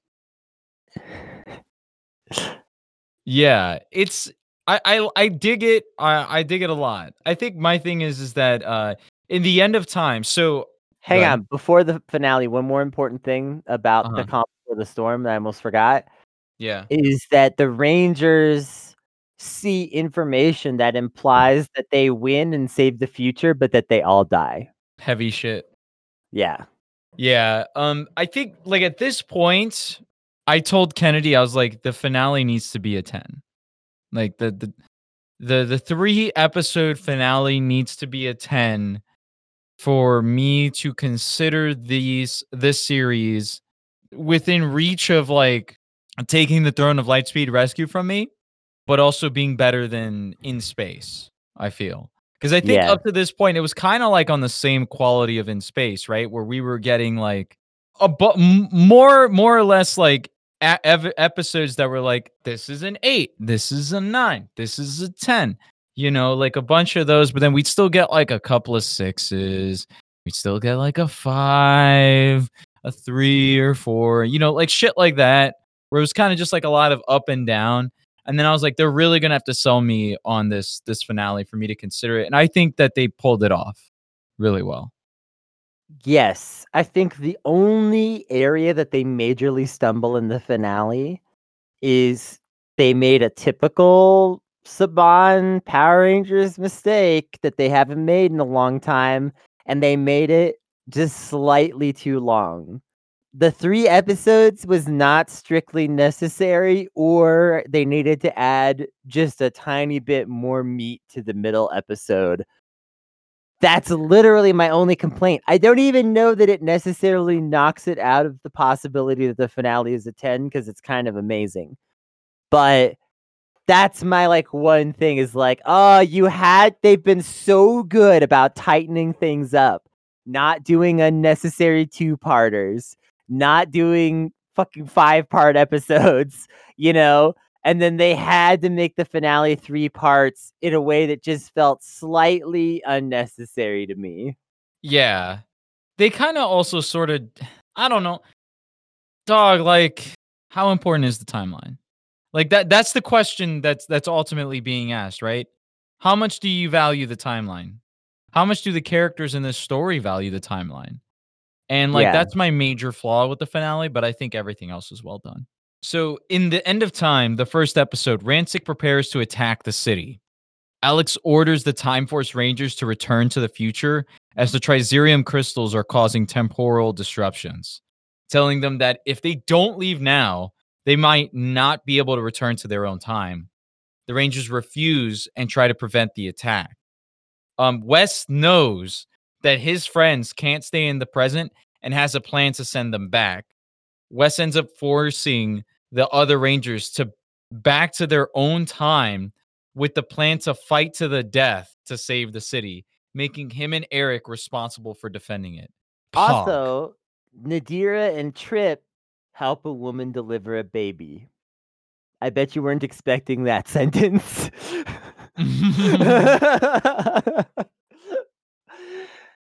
yeah, Um, it was kind of just like an everyday average fight where you would like, how would this play out in real life? And like, you know, fucking good guys in a store, bad guy rolls up, they square up, and you're like, whoa, whoa, whoa, whoa, there's civilians nearby. Chill the fuck out. You know, and in this case, there was a pregnant lady, and Nadira helped deliver the baby. Yeah, it's like they're th- Nadira and Trip are like fighting, and then they both just decide, hey, you know what? Um, this civilian that's about to have a baby is more important than our bullshit right at this second. Let's just put it aside for a second and help her out.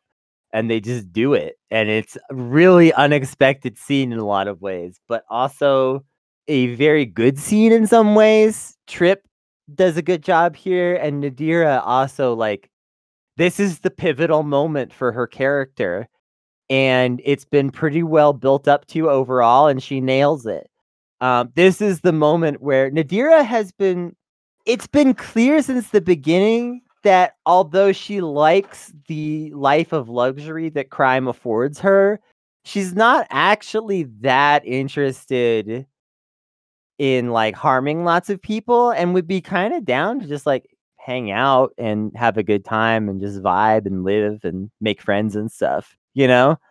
Um and uh so from the very beginning there's been this hint to Nadir ah, to Nadira's character that she may not really want all of this life of evil stuff forever.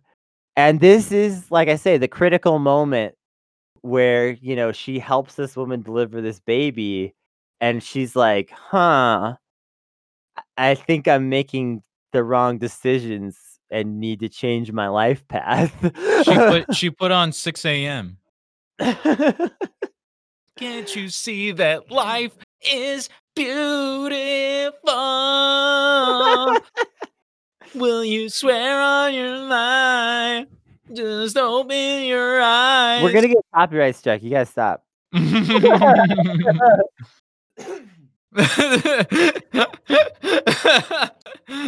Sorry.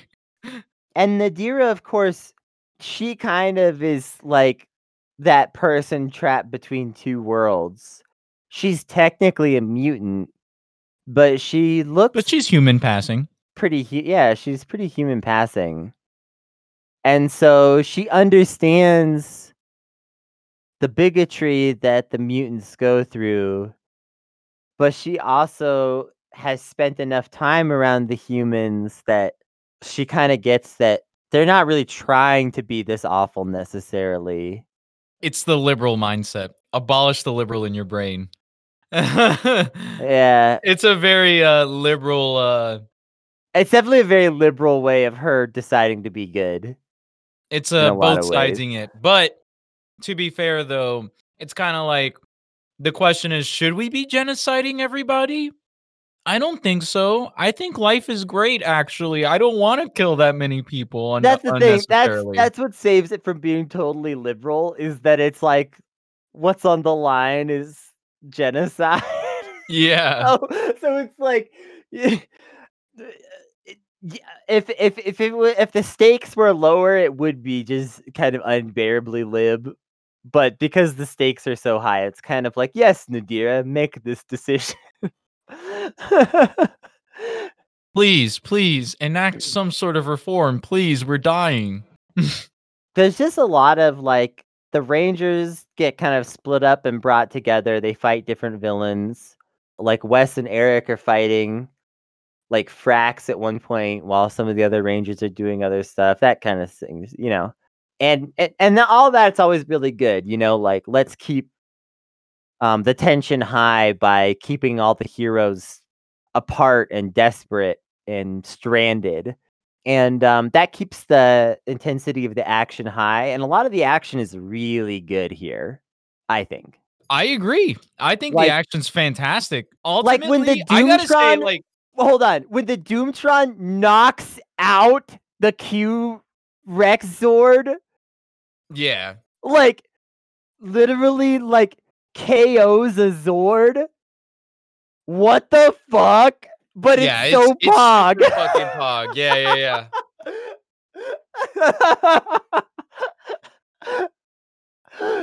like I you never see anything quite like that before. There are these moments when the Zords and the monsters are fighting where it suddenly feels less like a kaiju fight and feels more like, you know, wrestlers or boxers in the ring. And sometimes that's just really fun and pog. And this is one of those moments when Doomtron knocks out the the Q Rex. It's just like, oh fuck. The, that's what I was saying. The Q Rex is fucking fantastic this season. Easily the most likable Zord, just because it's so animated. Like they do, the Q Rex does so much shit on screen. Well, the Q Rex, like so many things this season, is the culmination of a lot of personable Zords throughout the seasons that have been easy to like in a lot of ways, you know? It, it feels like Dragon Zord oh. 2.0. yeah. And Dragon Zord, of course, had tons of personality for a Zord. And was still like weird and kind of alien and mysterious in that Zord way, but then would sort of show off that it had like character and its own ideas about things sometimes. Um, Q Rex is exactly the same. It's weird, it's alien, but also sometimes you're kind of like, I get you right now, Q Rex. I completely understand your struggle, Q Rex. Solidarity, brother. like that meme where the guy's like, "What's up, little guy?" and then whatever it is, just usually just like says something unintelligible. It's like that's you in the Q Rex. You're like, "What's up, little guy?" Q Rex is just like, "Ah!" You're like, "Yeah, me too, man." yeah.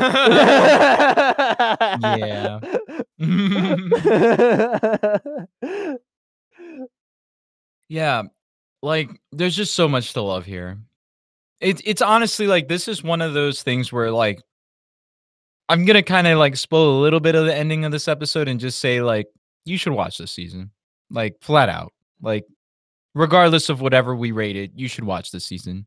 As like maybe a sort of signifier of United States content pre 9/11 that was kind of sort of having some bite to it. Like there was like sprinklings of class consciousness and stuff like that all throughout. Yeah. Um, and I think like the way this finale serves up, um, especially since like Eric, Eric and Wes, That's big. Like- There's so many big things. That's just one of them, but that's a big one. yeah, like that that alone I think is just worth watching as Mhm. like just just media, media in general to watch that that I that I find very interesting that I think other people might find very interesting is literally the season finale to this show. Cause like the whole Wes and Eric dichotomy between the two as it's played out throughout the finale is fantastic. Yep, the Jen and Wes dichotomy in the finale is fantastic, and Ransik and Nadira are amazing in the finale. Also, Mm-hmm.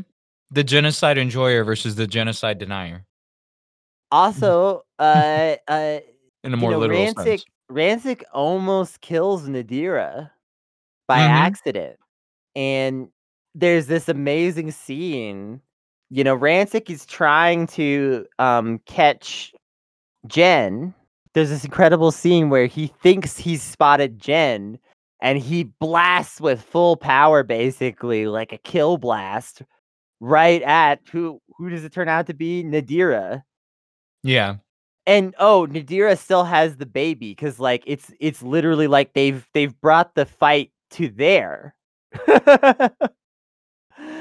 um and like Nadira Nadira's still like nearby this woman who just gave birth with the baby. And uh the baby is fine, but Nadira is like on death's door pretty much. She needs some save throws. Yeah, and Ransik is just like he's like, fuck, I I I I I fucked up, and Nadira is like, you know, I think we're I think we're doing the wrong thing. And Ransik has to like kind of come to terms with like the fact that no matter how righteous your anger may be towards something, it never justifies genocide. You know, there's too many there's too many innocent people along the way that are gonna get swept up in something like that you push that shit to its extreme and suddenly you're hurting the people you care about most. Mm-hmm. And it's very literal in this case. It's quite a touching scene for us to like sort of leave these villains on. Yeah. Before we get into that, we still got to cover uh, one and a half episodes. In the future, the Rangers discover what happened. The city was ultimately saved, but Wes lost his life fighting for it. They're ordered to have their minds erased of their adventures, Men in Black style, Mm-hmm. And to adjust back to their lives in their own time. So it's kind of it kind of felt like a little X Men. That's definitely been like a plot element to X Men whenever they involve like time travel. Yeah, uh, in the comics. it is. Uh, so I, like I that. thought that that was like pretty cool that they were going to go through with that. Um, however, they're unwilling to give up their memories and decide to go back to help Wes. This is where I kind of like push back on this a little bit because like, why? Yeah. Like, why would you risk fucking up the timeline?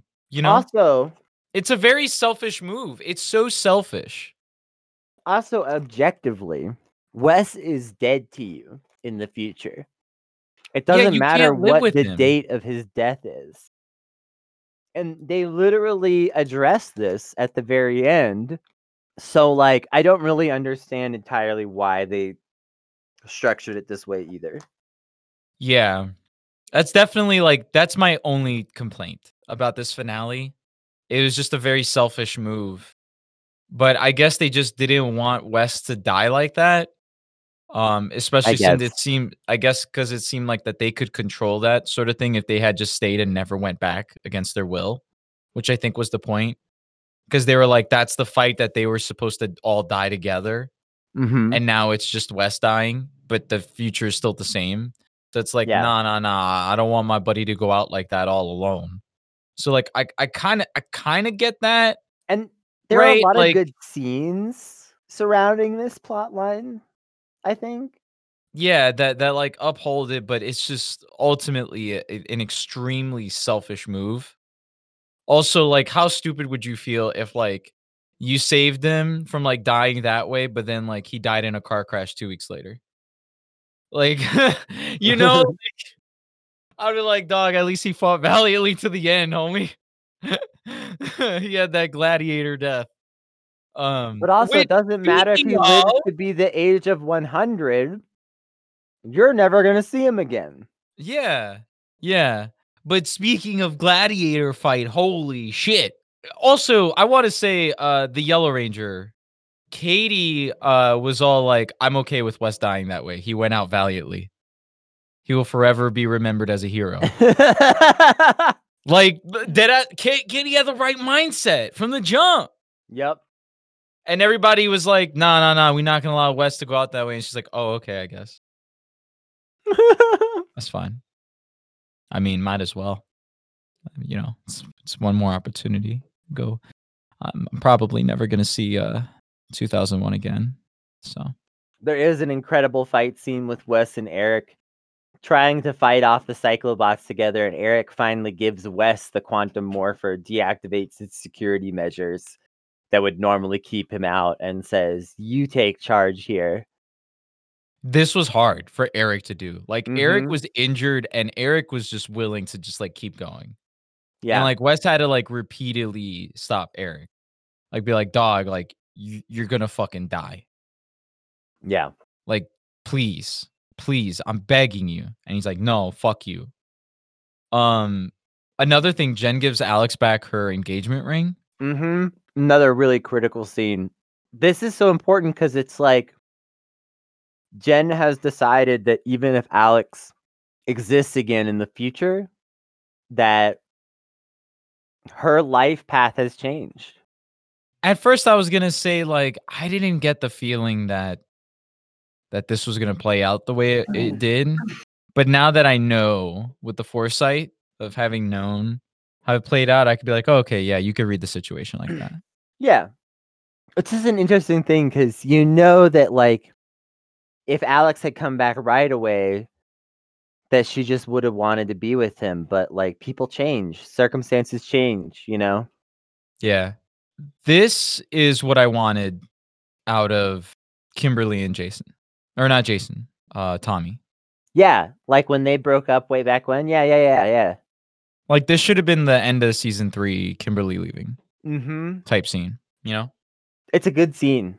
I don't know. It just it just really sells a lot of Jen's character development, I think. I definitely didn't read that at first glance though. Like this is a oh, rewatch, right. When you really think about it, oh, this makes sense, but on initial watch it's just like she wants to be with Wes, Yeah. you know. And I'm just like But then it's clear that that's not actually the answer when you get to the end. So yeah, the rewatch, when you rewatch it, you watch that scene, you think, what's the actual motivation here? It's it's just Jen deciding that she's not in love with Alex anymore. That she just needs to have a new a brand new chapter in her life after all of this and that she's in control of a new destiny for herself. Yep. Yeah. Which is cool, actually, although they could have played it up more because it mirrors Wes's own journey. And to that extent, it's like both of them going through this same type of personal journey about destiny in different ways and interacting with each other through it in in critical ways is pretty cool. They just sometimes don't frame every scene quite right to make the most of it.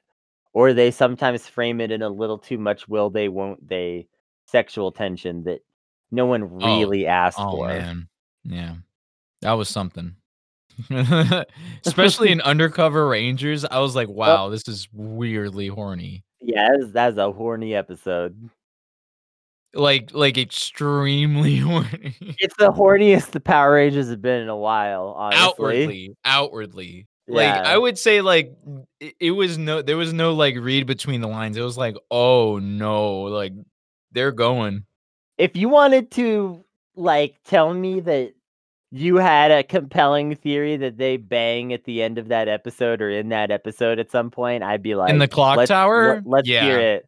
Oh, Let's in the clock tower, Come on. people are fucking in that clock tower. It's too sexy of a location. Yeah. It's too sexy of a location. Why would you not? Especially since the one with the most raw sexual energy is Jen and, and Wes. Like, oh, a Mhm. thousand percent. A Oh, thousand yeah. percent that happened. There's there's no no question in my mind. Especially after Undercover Rangers. Because like no, it was like a yeah, no, we have feelings for each other, but we're just not gonna say it out loud type deal. yeah. like that and we we're both well aware that we do you know and we're both really horny about that actually that it's kind of like a not like spoken thing but like it is a thing and we're just really horny about that Yeah. i wish i'm lying like i wish i could say i was dram- dramatizing it You but just i'm really know not she pulled out a condom and she was like, if you use one of these, it doesn't change the timeline.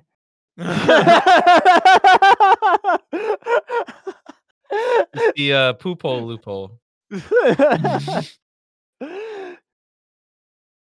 oh man Yeah. It, it, I know it's it's been a while since we've talked like this on the on Sentai Truther Club, but it's it it is That like episode is horny as we hell. we really did it. We damn. really did it. We really didn't stress that enough when we were talking about it, but yeah, no, man. it's ridiculous. yeah, the the person who ran the fitness club center for Frax's secret Cyclobot army. Speaking of, I need to cover that too while we're while we're on the finale. Yo. like she was she was dressed like she uh worked at Hooters. You know, like almost had like a very similar outfit. And she it was like straight up porn star acting. Like you could like overlay 90s porn music over that scene and just insert like sound effect when it cuts to Jen or something like that and it's a porn movie. oh god. It's just softcore porn. It's wild. But speaking of the Cyclobot army, I want to say there was a scene in one of the episodes, I can't remember which one it was, where Frax told one of the Cyclobots, Hey, we're robots. We've got to work together. And the Cyclobots were like, Yeah, and like took his side. But then in the finale here, when it starts to get to be Frax versus Ransik again, the Cyclobots don't take Frax's side not all the cyclobots take Frax's side, which goes to show that like even when you gain sentience as a robot, you're not just gonna have solidarity with your fellow robots. Yeah, it's more complicated than that. Mm-hmm. This is something that winds up in a later tokusatsu that comes out in 2019, but it's just nice to see this stuff here, you know? Yeah, yeah. No, there's definitely some little hints at something interesting with some of the robot lore in this season. It's not fully Definitely the most developed, but- interesting minion minion lore that we've had in a very long time. Oh yeah, Cyclobots are top tier minions. Really good. Great designs, good lore, interesting characterization. Very cool looking, but also kind of menacing when they need to be. Just a just a pretty good design and good um real well realized uh, minion. Mm-hmm. I've already spoiled it a little bit, but yeah, basically everything ends with a final showdown in which Ransik and Jen especially end up in kind of desperate combat with each other, which is nice to have like Jen isn't the clear leader at all times in the season necessarily, but it was nice to have like ultimately in the end Jen is kind of the one in the final final showdown. You know? And like yeah, Yeah. it's it's Jen. She's the one this season. It's not Wes. Yeah. Yeah. Yeah, Brancic almost kills Nadira and he ends up just giving up, turning himself in. He can't he can no longer handle what he has become. Yeah, and the Rangers return to their future. Yep. Um, without Wes, to their great sadness. Uh, and then Wes and Jen, you know, confess their love for each other. It's sad, man. Yeah, it is. They, I mean, they're never gonna see each other again. This is it. Yeah. And then with the Um, other Rangers gone, Mr. Collins offers his son's uh his son command of the Silver Guardians who will protect the city now for free.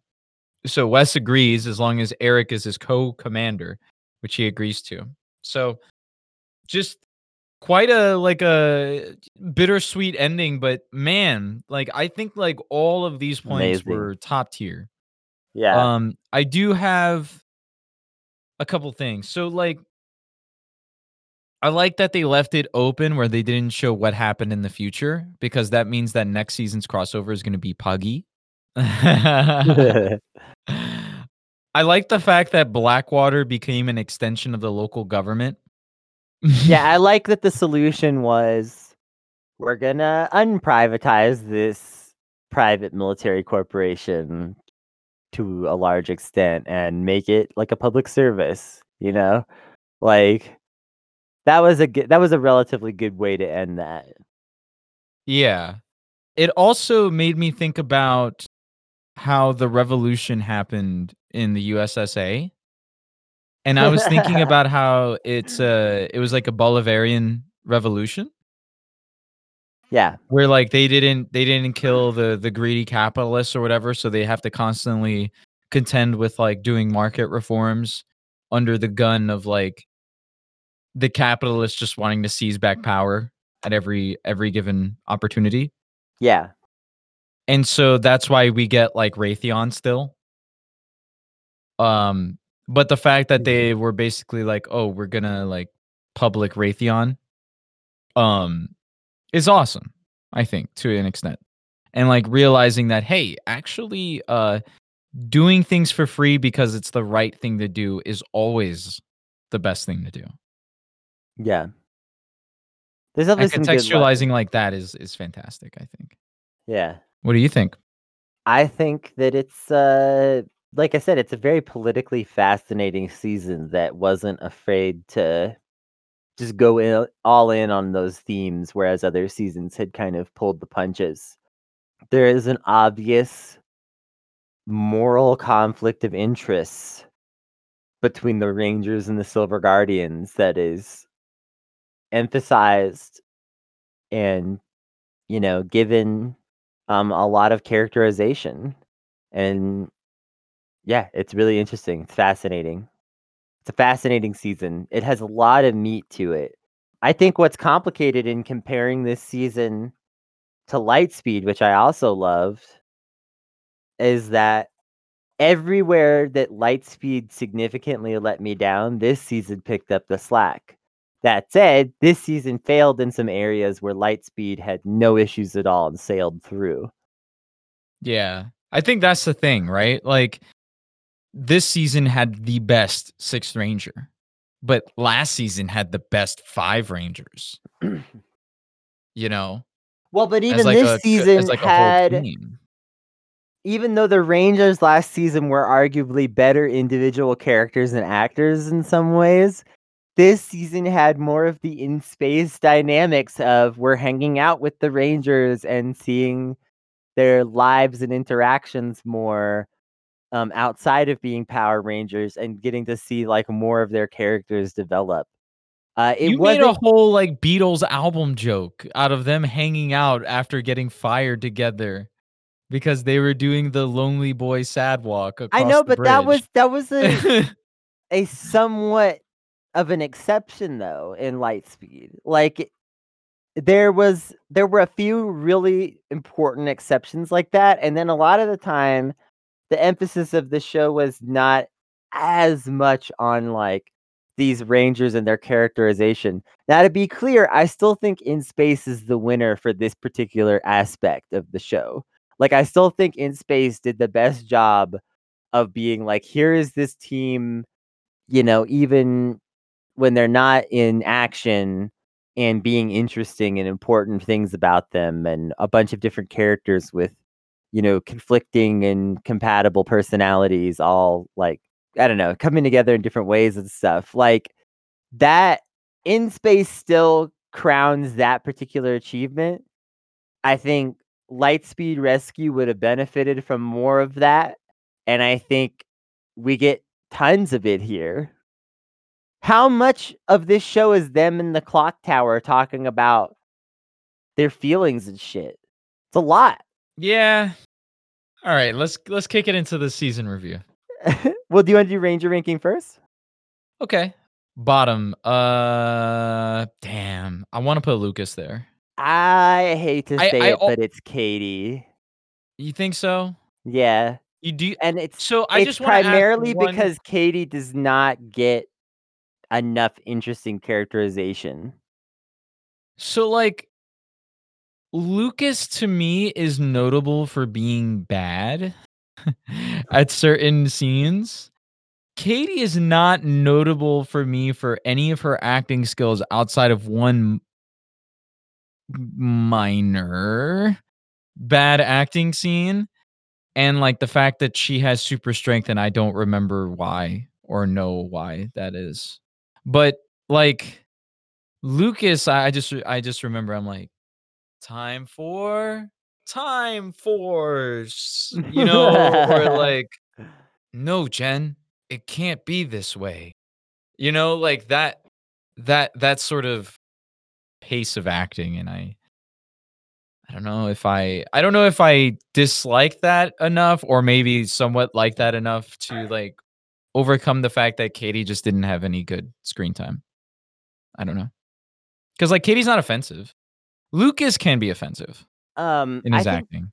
I think Katie just doesn't get any interesting characterization though, whereas Lucas has two very legitimately interesting episodes dedicated to him. You're right. Like I guess Futures Unknown Futures Unknown is the Katie focused episode, but Katie isn't good in it. Whereas both Lucas focused episodes are good. So yeah, I guess I can agree that.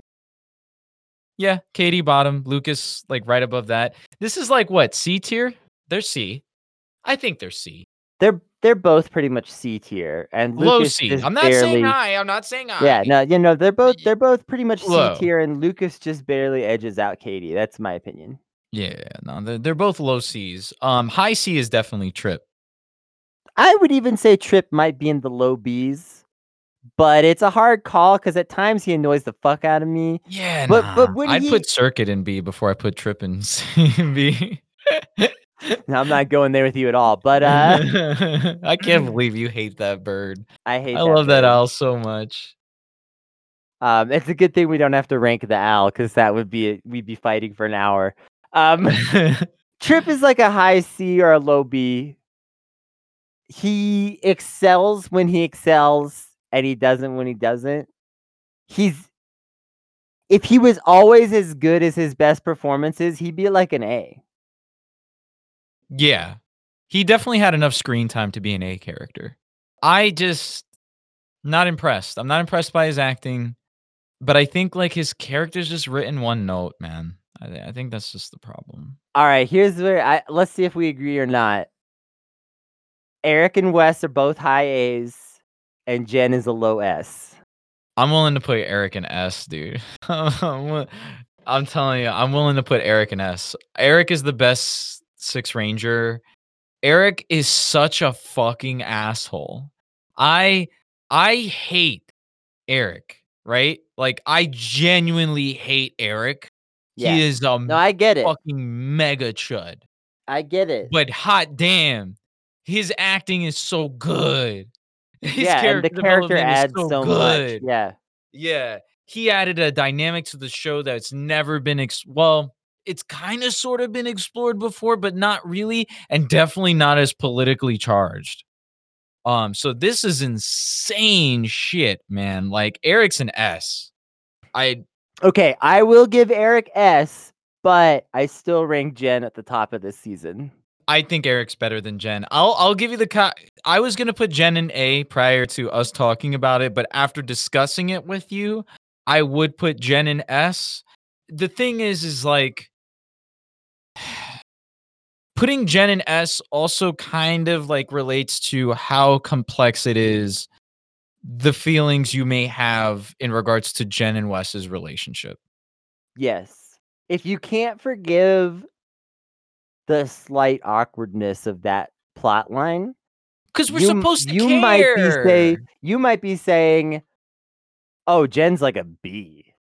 Like, uh, really, like like people who really can't forgive that might have like a totally different take, and I get that, but I think that Jen is like the powerful woman leader of the Power Rangers that we've kind of needed. We've hinted how many seasons, Grav?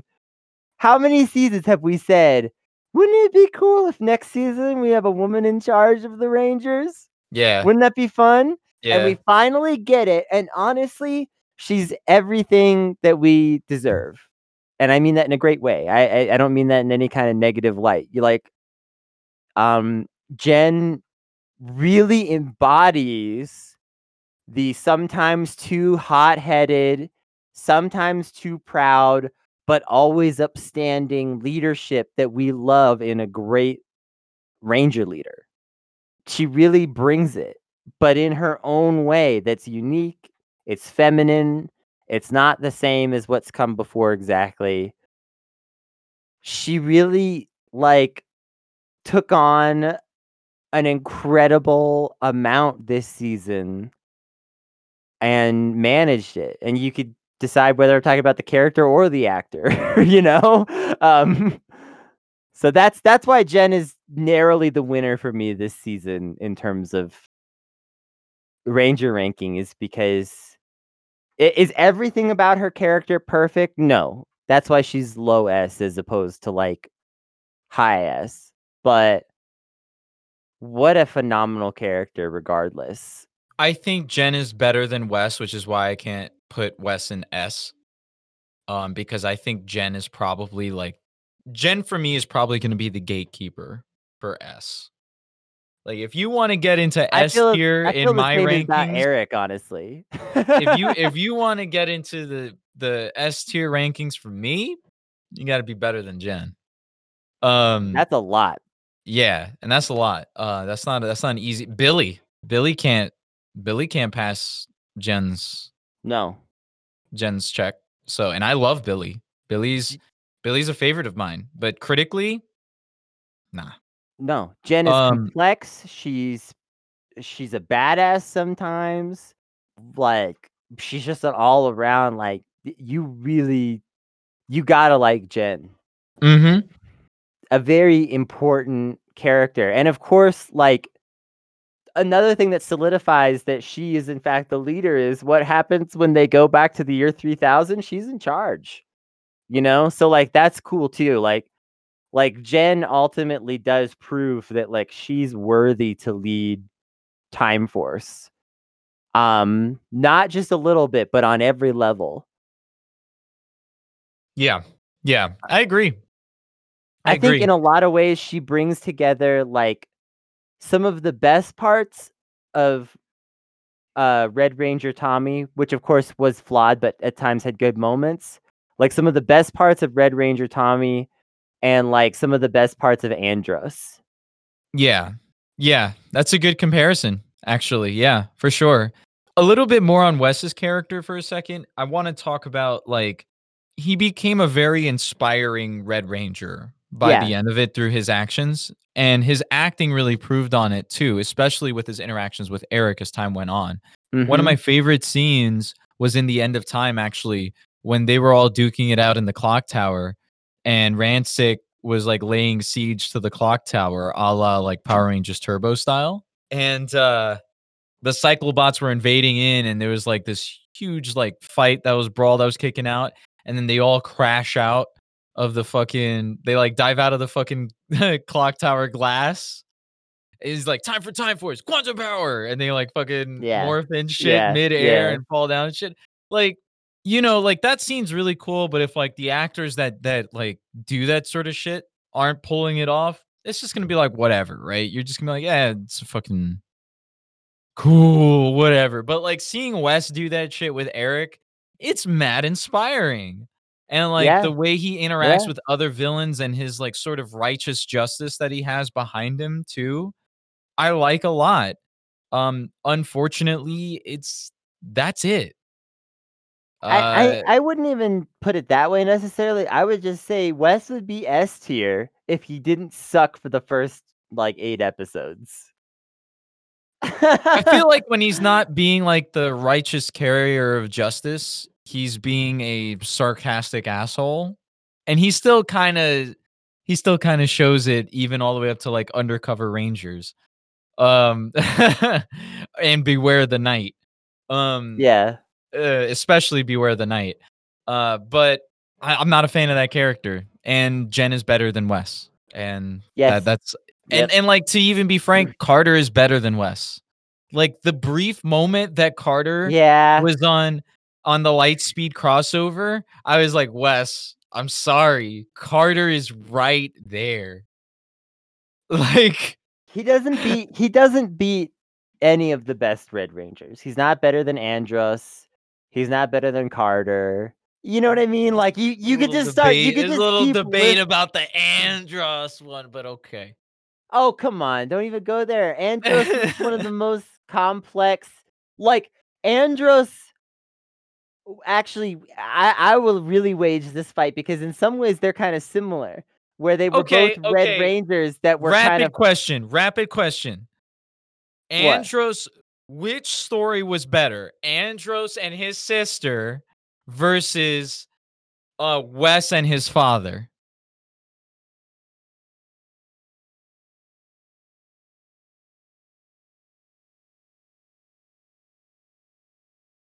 And I want you to really think about that because you know Wes's dad in the finale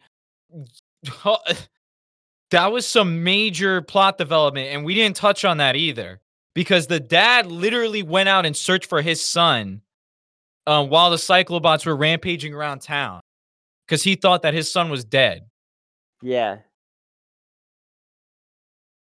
Um.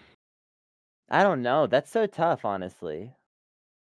Because i remember like the last 10 episodes ever since she got that implant the last 10 episodes she fucking sucked like let's be honest No, for sure, for sure. let's But that honest. doesn't listen. Hey, just because you can narrow down some examples doesn't mean that that just makes Wes better. Um, Astronema had way more episodes for character development juxtaposed with her relationship against Andros versus Wes and Wes's dad.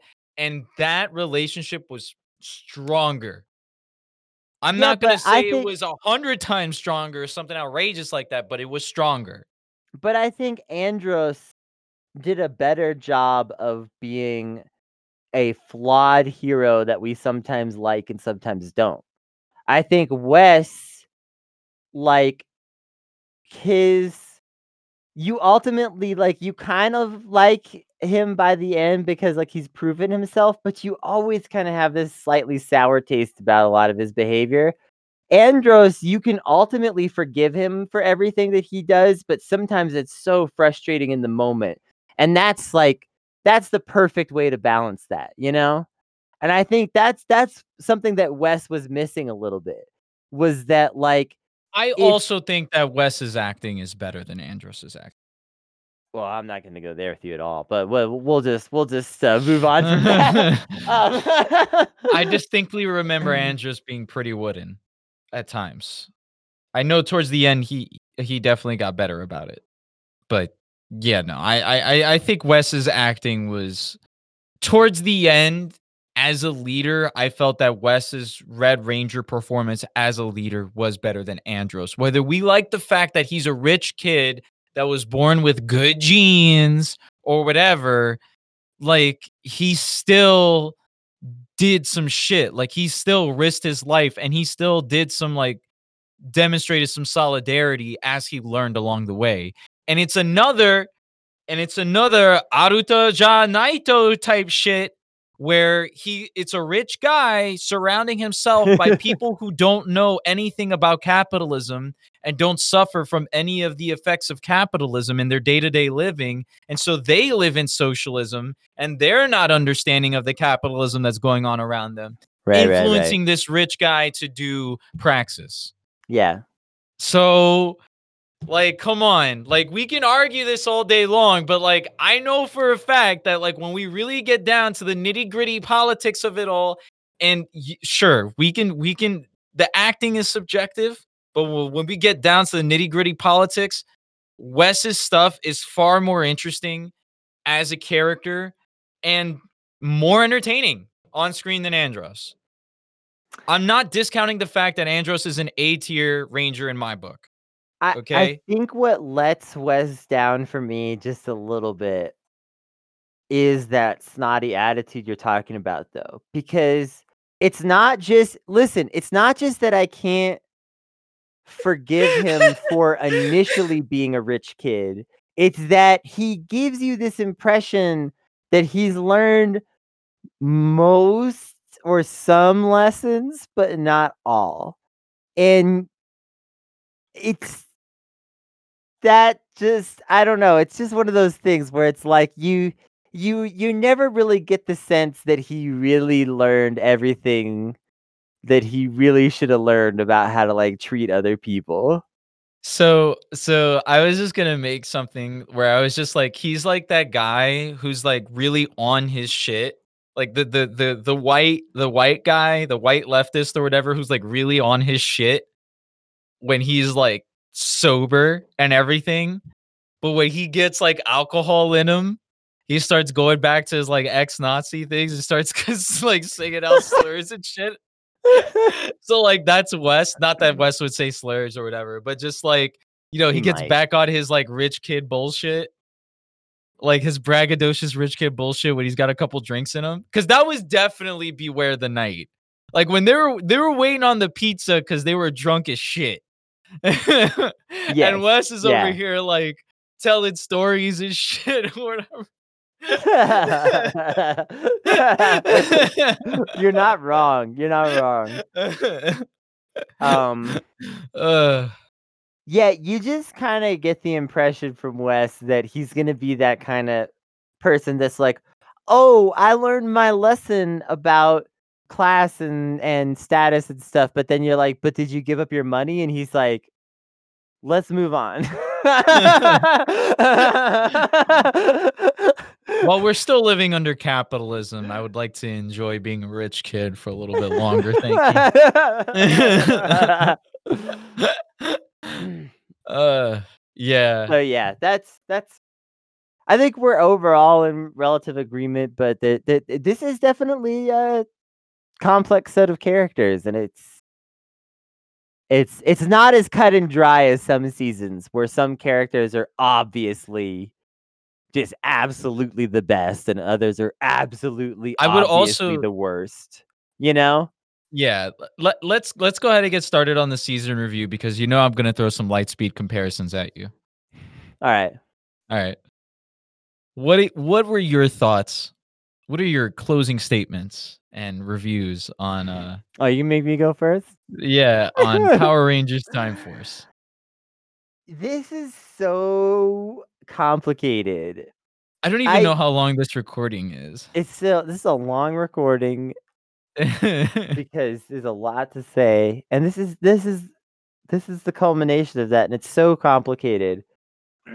um, like I was saying before, Time Force succeeds in many places where I personally feel Lightspeed failed. Now that said, we generally agreed that Lightspeed was a situation where the whole was better than in some of its parts, and you could forgive some of its failings. To an extent, I feel the same way about Time Force. So, Lightspeed, you know, the villains were kind of weak. There were like the Six Ranger was kind of whatever. You know, there were some things that didn't really work out as well as they could have, but who cares because it was really good overall. Time Force, the beginning's a little sloppy. Some of the characters are more inconsistent. Um, but like the villains are strong. The lore is strong. Um, the concepts are big and bold and ambitious and work well. how do I pick between these two? It's so challenging, you know? And um I can really see now ha- at the end of it why so many people like Time Force so much. Like why so many people rave about it as being really special because it is really special. And there's a part of me that really wants to give it that 10 because so many things culminate here. The various concepts of Six Ranger come together here to create Eric, the best Six Ranger he- ever.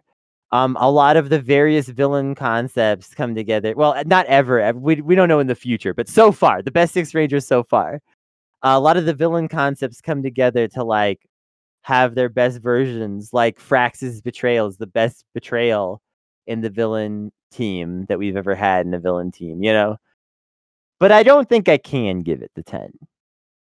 Because, first of all, the episode quality is just a little too inconsistent. A few of the episodes were really bad. Something to Fight For is worse than any episode that we watched in Lightspeed. Uh, and I can't discredit that entirely in my assessment. I also think that uh, the Jen Wes storyline, although it does pay some dividends, is a little awkward and wasn't really handled as best as it could be. I think the crossover episode is kind of weak. I think there's a few places where they kind of miss their shot. However, what I'm going to end up doing, and this is probably going to frustrate you, Grav, I'm gonna say this is a 9.5. I'm giving it the exact same score as Lightspeed. Okay.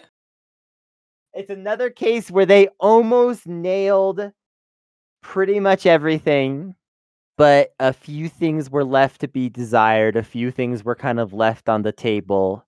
And I still feel like the series has room to grow from here. Okay.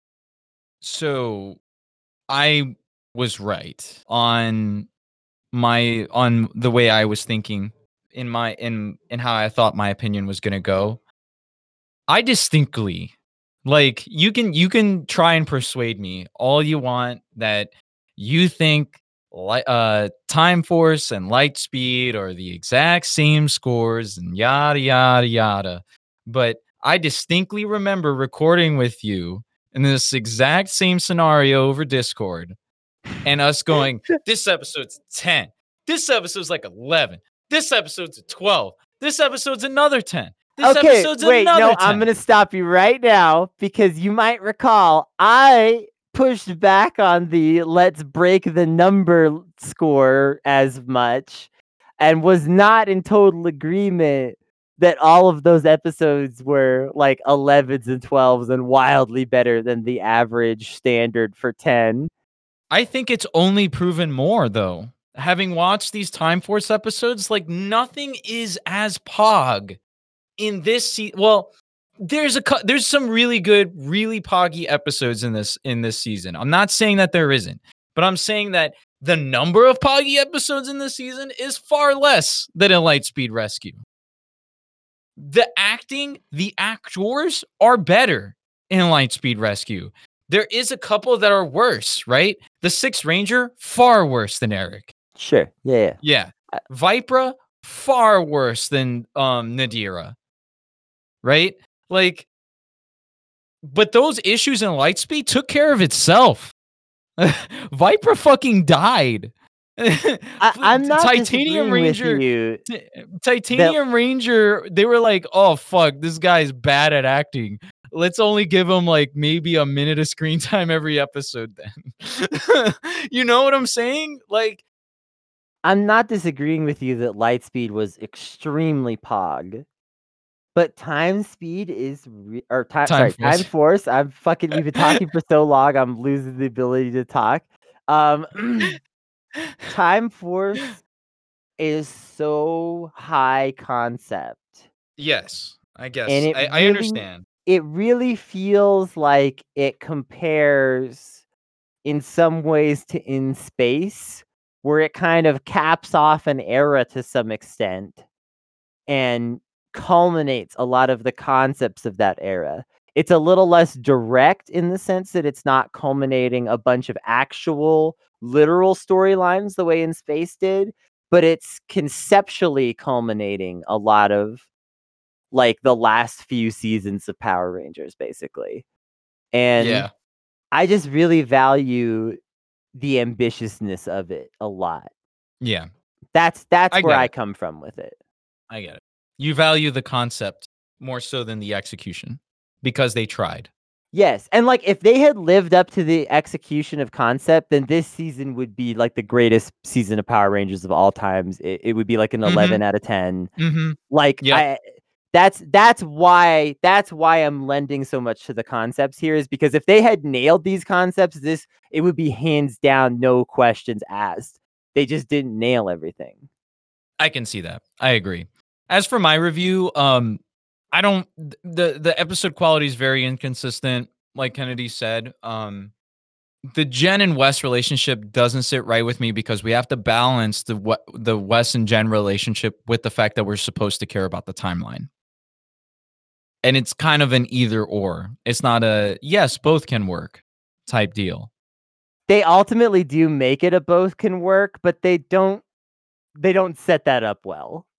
Like because it's a both end, can work in the sense that mm. like they admit that they have feelings for each other and they have that resolution.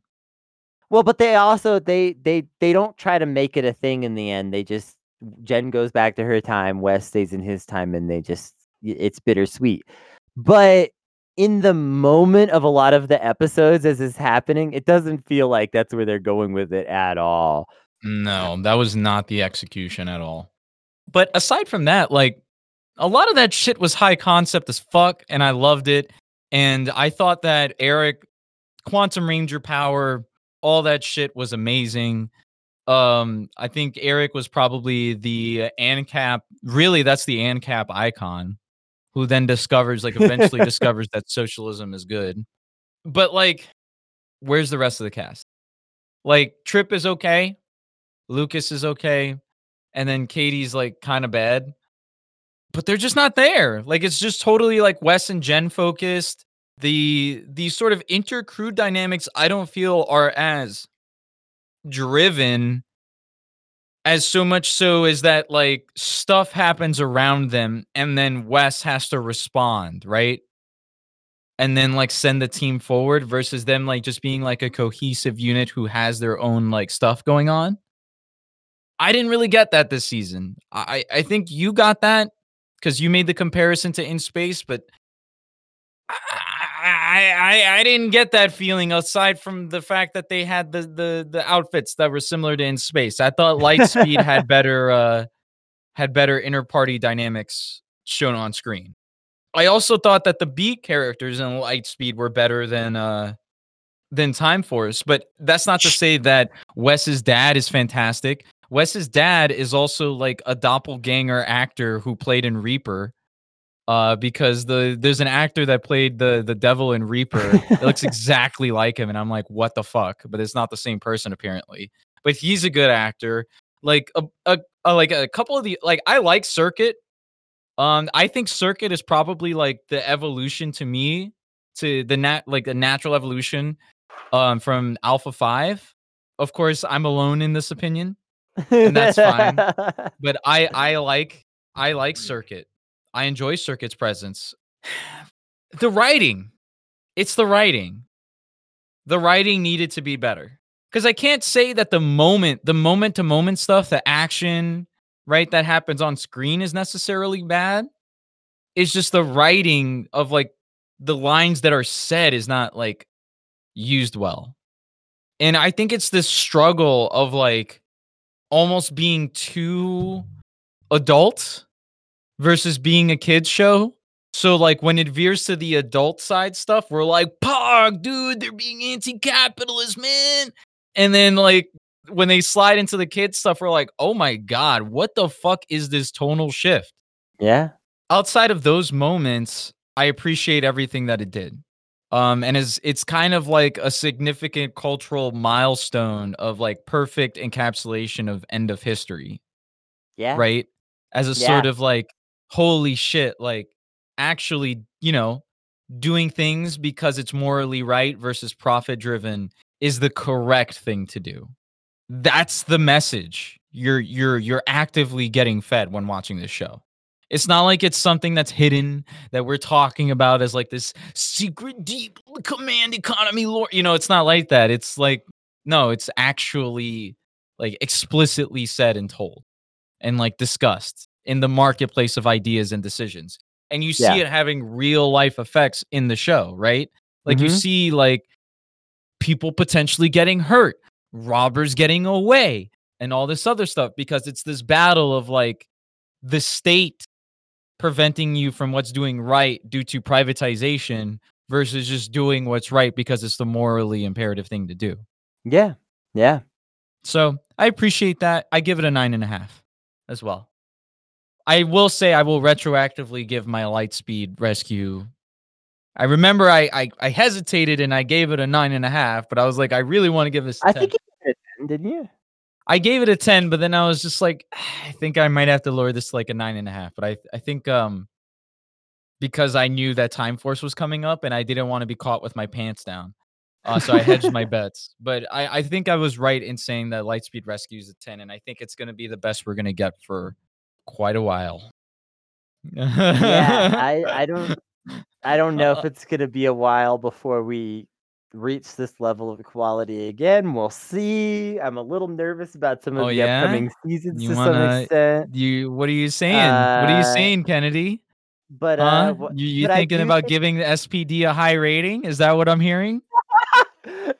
Uh, I, I do think that there are gonna come future seasons that culminate some of these ideas in new exciting ways again. Um, and I'm excited for those to come eventually. But for now, uh, we're watching Wild Force, which is not not gonna be that at all. Oh, also before okay. before we sign out, before we sign out, I do want to say one other thing. Um, lately I've been noticing uh, as the weeks go by and Kennedy and I drive further into Power Rangers madness, I really don't like Lost Galaxy. like I I know like we kind of ended it with like giving it like kind of like a 5.1 as in like it being slightly better than season 2 and that still rings Mm. true but I have such vitriol for that fucking season. Like I It didn't realize sucked. just how much vitriol I had for that season, but it, it really does suck. It sucked. Like I couldn't understand at times why you were pogging about the Magna Defender. And then eventually I kind of came around on like, you know, you're right, some of these scenes with the Magna Defender are very pog. But I was also like, but look at the larger shit around it. like this sucks, dude. And like uh, yeah, the more I the more I think back on Lost Galaxy, the more I'm like that that was awful.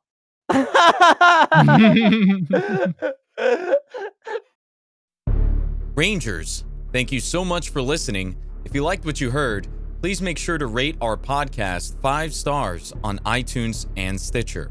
Subscribe to our podcast wherever you listen to them. And as always, you can find Kennedy and I on Twitter. I am at Gravcast, and Kennedy is at Kennedy T. Cooper. Stay safe, Rangers, and may the power protect you.